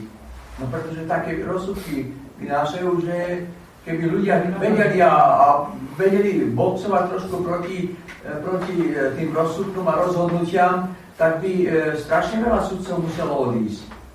A druhá vec je, že zase nezakrývame si tak oči, že niekedy za socializmu, že, one, že, že ja neviem, boli tie školy lepšie. Áno, niektoré boli lepšie, klobúk dole, ale napríklad viem jedno, že za mojej éry medicínu a právo išli študovať väčšinou absolventi gymnázia, alebo tedy SVŠke, alebo prvý bola jedna ktorá, ktorí boli slabí v matematike alebo vo fyzike. A ja hovorím jedno, keď niekto nepokopí logiku v matematike, nevie pochopiť ani logiku vo význame vety alebo slova. Dobre, no, neviem, či som úplne presne pochopil, ale e, skúsim teda odpovedať. E, čo môžu robiť normálni ľudia? E, viete, ja som veľmi kritický voči tomu, alebo takto. Ja sa snažím nenegovať fakty. Máme tu nejak vykolikovaný ten priestor, sú tu nejaké pravidlá a ono to nie je tak, že sa to ľahko a zmení. Ja som urobil jednu knihu, alternatívne politické systémy a tam som opísal, možno nie úplne všetky, ale všetky tie najznámejšie, ako funguje svet. Teda dal som tam Švajčiarsko, aký tam je polopriama demokracia, koľko je tam referent, ako je tam systém rozhodovania. Dal som tam nové ekonomické modely, napríklad Mondragonská alternatíva, teda tie družstevné hnutia v Španielsku a iný typ zamestnávania, kde napríklad máte indexovanú mzdu, čiže tak ako máte najnižšiu mzdu, tak máte aj najvyššiu mzdu. Že nie ako teraz, hej, že máte tam priamo úmeru medzi tým, čo ten človek dá pre tú spoločnosť a tým, čo ho dostane. Hej, že aj ten najbohatší, teda aj ten generálny riaditeľ nemôže mať viac ako štvornásobok platu priemerného zamestnanca. Hej, takto je tam napísané, nemôže byť 20 násobok. A plus, e, akým spôsobom sa dávajú, že všetko sú modely, ktoré, tam sú všetky tie veci, potom je e, systém bez politických strán, napríklad Irán alebo e, Sovietský zväz v čase perestrojky, keď boli prvé polootvorené voľby, kde naozaj išli osobnosti a bez stranických sekretariátov a podobne. Čiže toto všetko som napísal, ako to kedy bolo plus minus v 20. storočí. Ale na zmenu paradigmy v zmysle, že otvára sa teraz v nejakých intelektuálnych debatách, že keď máme tu najnižšiu mzdu, však štát by mal fixovať aj najvyššiu mzdu. Však nie je možné, aby niekto mal 50, 100, 200 krát toľko ako nejaký jeho zamestnanec. Však nemôže 50, 100 alebo 200 krát toľko robiť, byť o toľko úspešnejší. Ja sa pamätám na neskutočnú aroganciu istých saskárov, kedy bola jedna taká kauza, že Hajeková nadácia, tí ultraliberáli, ktorí štát je od diabla, mali nejaký projekt, že urobili vzorové rozpočty, ja neviem, 7-8 samozpráv a bolo za to nejakých 40 miliónov korún. A oni si dali 21-23 roční chlapci e, z nejakých amerických think cenu, to bolo v roku okolo 2000, pred 20 rokmi. 250 eur za hodinu. Ja som expert, ja napríklad Chren, poslanec Sasky, v Hajekovej nadácii. Moja práca je tak kvalitná, tak špičková, tak geniálna, že ja si zaslúžim 250 eur. Na hodinu. Na hodinu. Vtedy, pred 20 rokmi, mala učiteľka stredoškolská možno, že plat 500 eur, čiže 15 tisíc. A tuším, na jednej tlačovke sa jej pýtali, že to sa nehambíte, že vy máte mesačný plat stredoškolskej učiteľky za 2 hodiny? A hovorí, no ale ja som špičkový kvalifikovaný. Ona predsa nemá takú intenzívnu prácu, ona sa tak nesnaží. Tá neskutočná arogancia, že neexistujú žiadne limity, že a ešte zo štátu to bolo, hej, to mimochodom počiatek dal, čo je tiež akože takýmto oným. Čiže Treba si ešte uvedomiť, že dneska, aké sú vlastne nástroje vlády na to, ako môže ovplyvňovať mzdovú úroveň. Dneska možno 70-80% ľudí je v verejnom, teda v privátnom sektore. Štát má iba tri nástroje. Nepriame nástroje. Prvá je výška najnižšej mzdy. To je priamy nástroj. Druhý nástroj je priemerná mzda v verejnom sektore. Príklad. Ak by štát svojim zamestnancom dával priemerné mzdy 3000 eur, tak aj privátny sektor by nemohol im dať 700. Hej?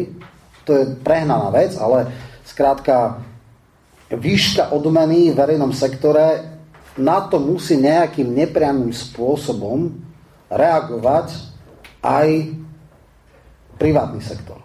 A tretia možnosť sú pravidla kolektívneho vyjednávania, to znamená, aké je postavenie odborov tripartity pri rokovaní o mzdách, to znamená, snažili sa dať, že ak je nejaký podnik, ktorý má na 200 zamestnancov, tak ex tam musí byť v dozornej rade odborár a ten musí vidieť do ekonomiky podniku a my povedať, že máte taký a taký zisk Nehovorte nám, že vás nemôžete dať viacej, lebo váš zisk je taký a taký, my to robíme, my vidíme do vašej ekonomiky, my chceme, aby ste nám dali a neka, nemôžete nám da, bulikovať na nos, že nemôžeme, lebo skrachujeme, lebo neviem čo.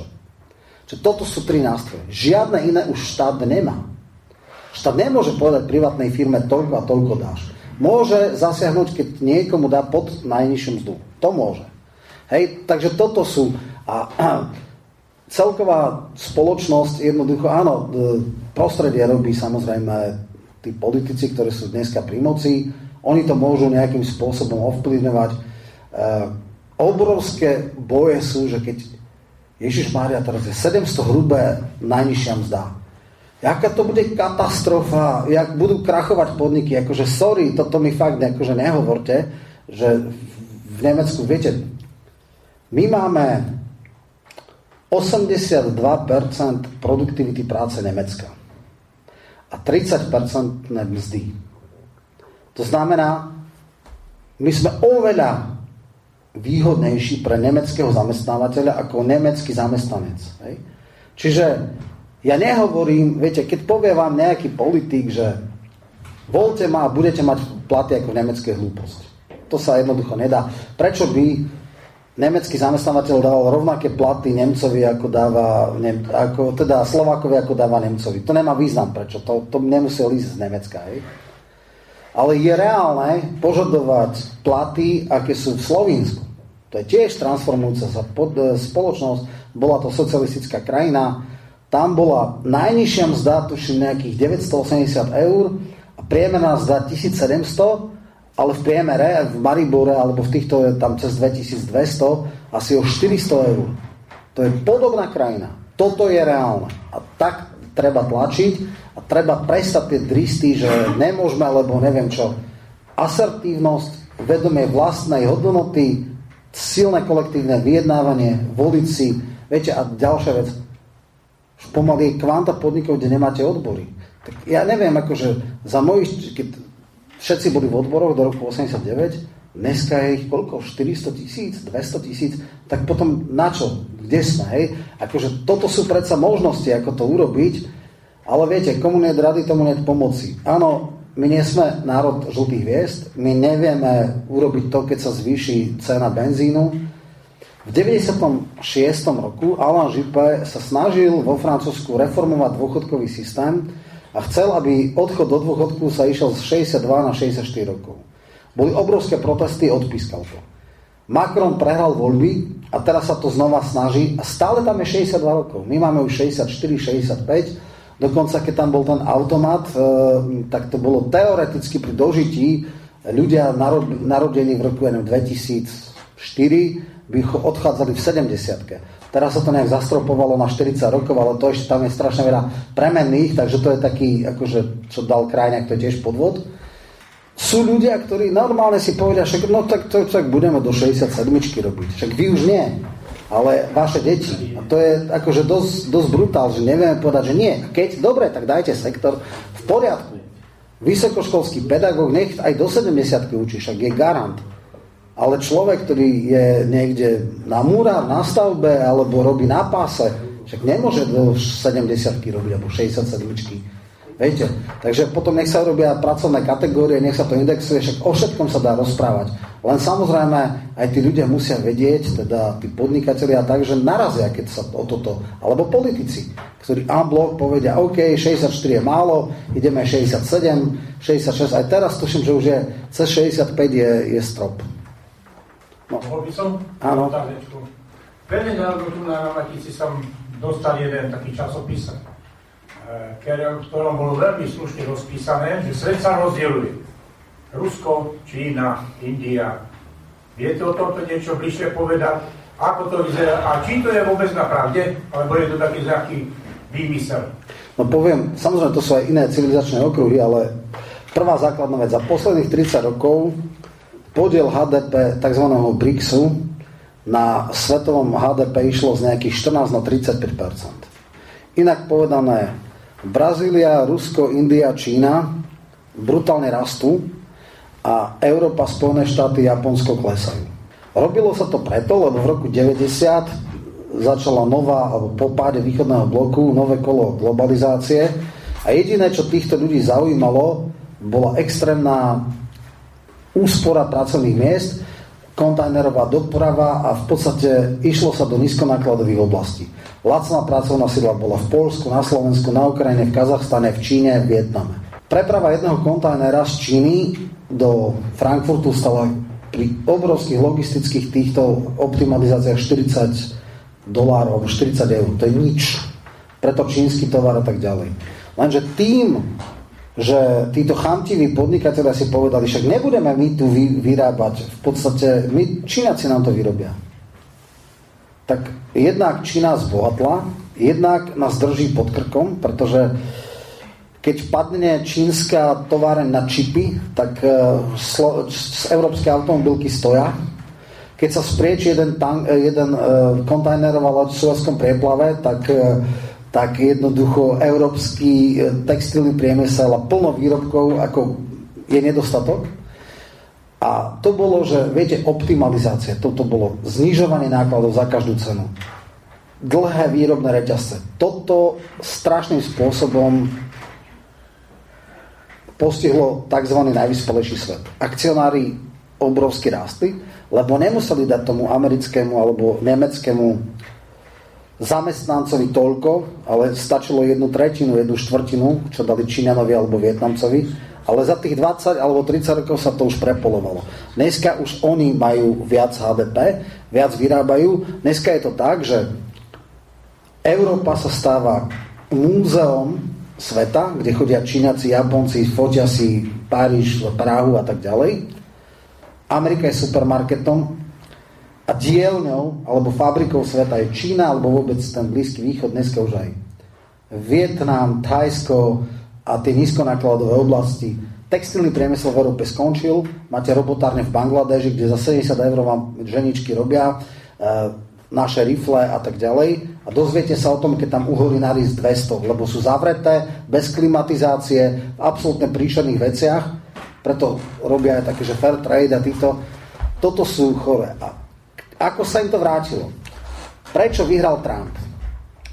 V Spojených štátoch, kamaráti Trumpa mimochodom, v Detroite a neviem, e, tam, kde boli hutnické podniky, v Pittsburghu a podobne, si povedali, keď bola nafta, to znamená bezstolná zóna Kanada, Spojené štáty, Mexiko. Prečo by sme my vyrábali oceľ, auta, neviem čo v Spojených štátoch? Však nám to odmakajú Mexičania za 20% mzdy. Všetko dali výrobné do Mexika, zisky zobrali akcionári Ford a neviem, General Motors a tak ďalej do tých mexických fabrik. Tam za pár drobných tí Mexičania robili, vyvážalo sa to samozrejme do tohto zisky brali americkí akcionári, ale americkí robotníci sa dostali na dlažbe. Tam vzniklo to, čo sa hovorí hrdzavý pás. Hute, ťažký priemysel, eh, hutníctvo, strojárstvo, to všetko išlo preč. Prišiel Trump a povedal, koniec delokalizácie. Ak chce nejaká firma, tak akože si to poriadne vypije do nízkonákladovej oblasti. Nie. Preto ľudia volili Trumpa. Keby samozrejme Uh, on chcel naspäť vrátiť uh, tú ekonomiku. On chcel priemysel znova vrátiť do Spojených štátov. Chcel ochranárske veci. Že nie, že nízky náklad je všetko. Fetiš, zisk, maximalizácia zisku. Viete, dneska už nemáte, tak ako Baťa alebo Ford, že ja som založil podnik, žijem s tými zamestnancami, rastie so mnou.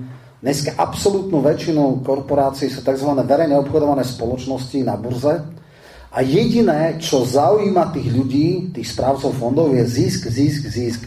Toľko percent, toľko, ešte viacej vyžmýkať, ešte viacej. Ja som čítal rôzne analýzy eh, a tam som zistil napríklad v roku 80 na cene výrobku 41% ceny výrobku bola práca. Hej, to znamená, príklad, vyrobili ste rádio, tie drotiky, tie plastový obal, reproduktory a tak ďalej, to stalo 60%, 59% a 49% ceny ste dali do mzdy toho zamestnanca, čo to zmontoval, alebo teda na páse.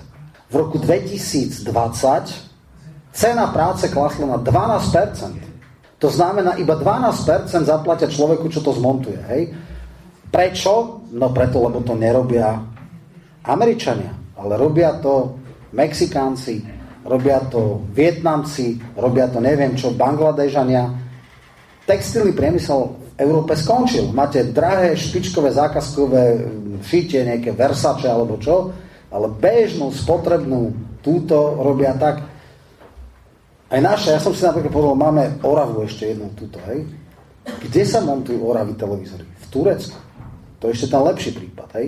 Že už aj my máme delokalizáciu, že skrátka ideme do nízkonákladových oblasti, tam sa to mixuje, a, a tak ďalej. Ale toto nás nejakým spôsobom li, likviduje. Čo sa týka rozdelenia sveta. Čína, dneska druhá najväčšia ekonomika, v parite kupnej sily už je nad Spojenými štátmi, nie v HDP ešte na hlavu, ale, ale bude. Majú špičkové technologické veci, väčšina mobilov je v Číne.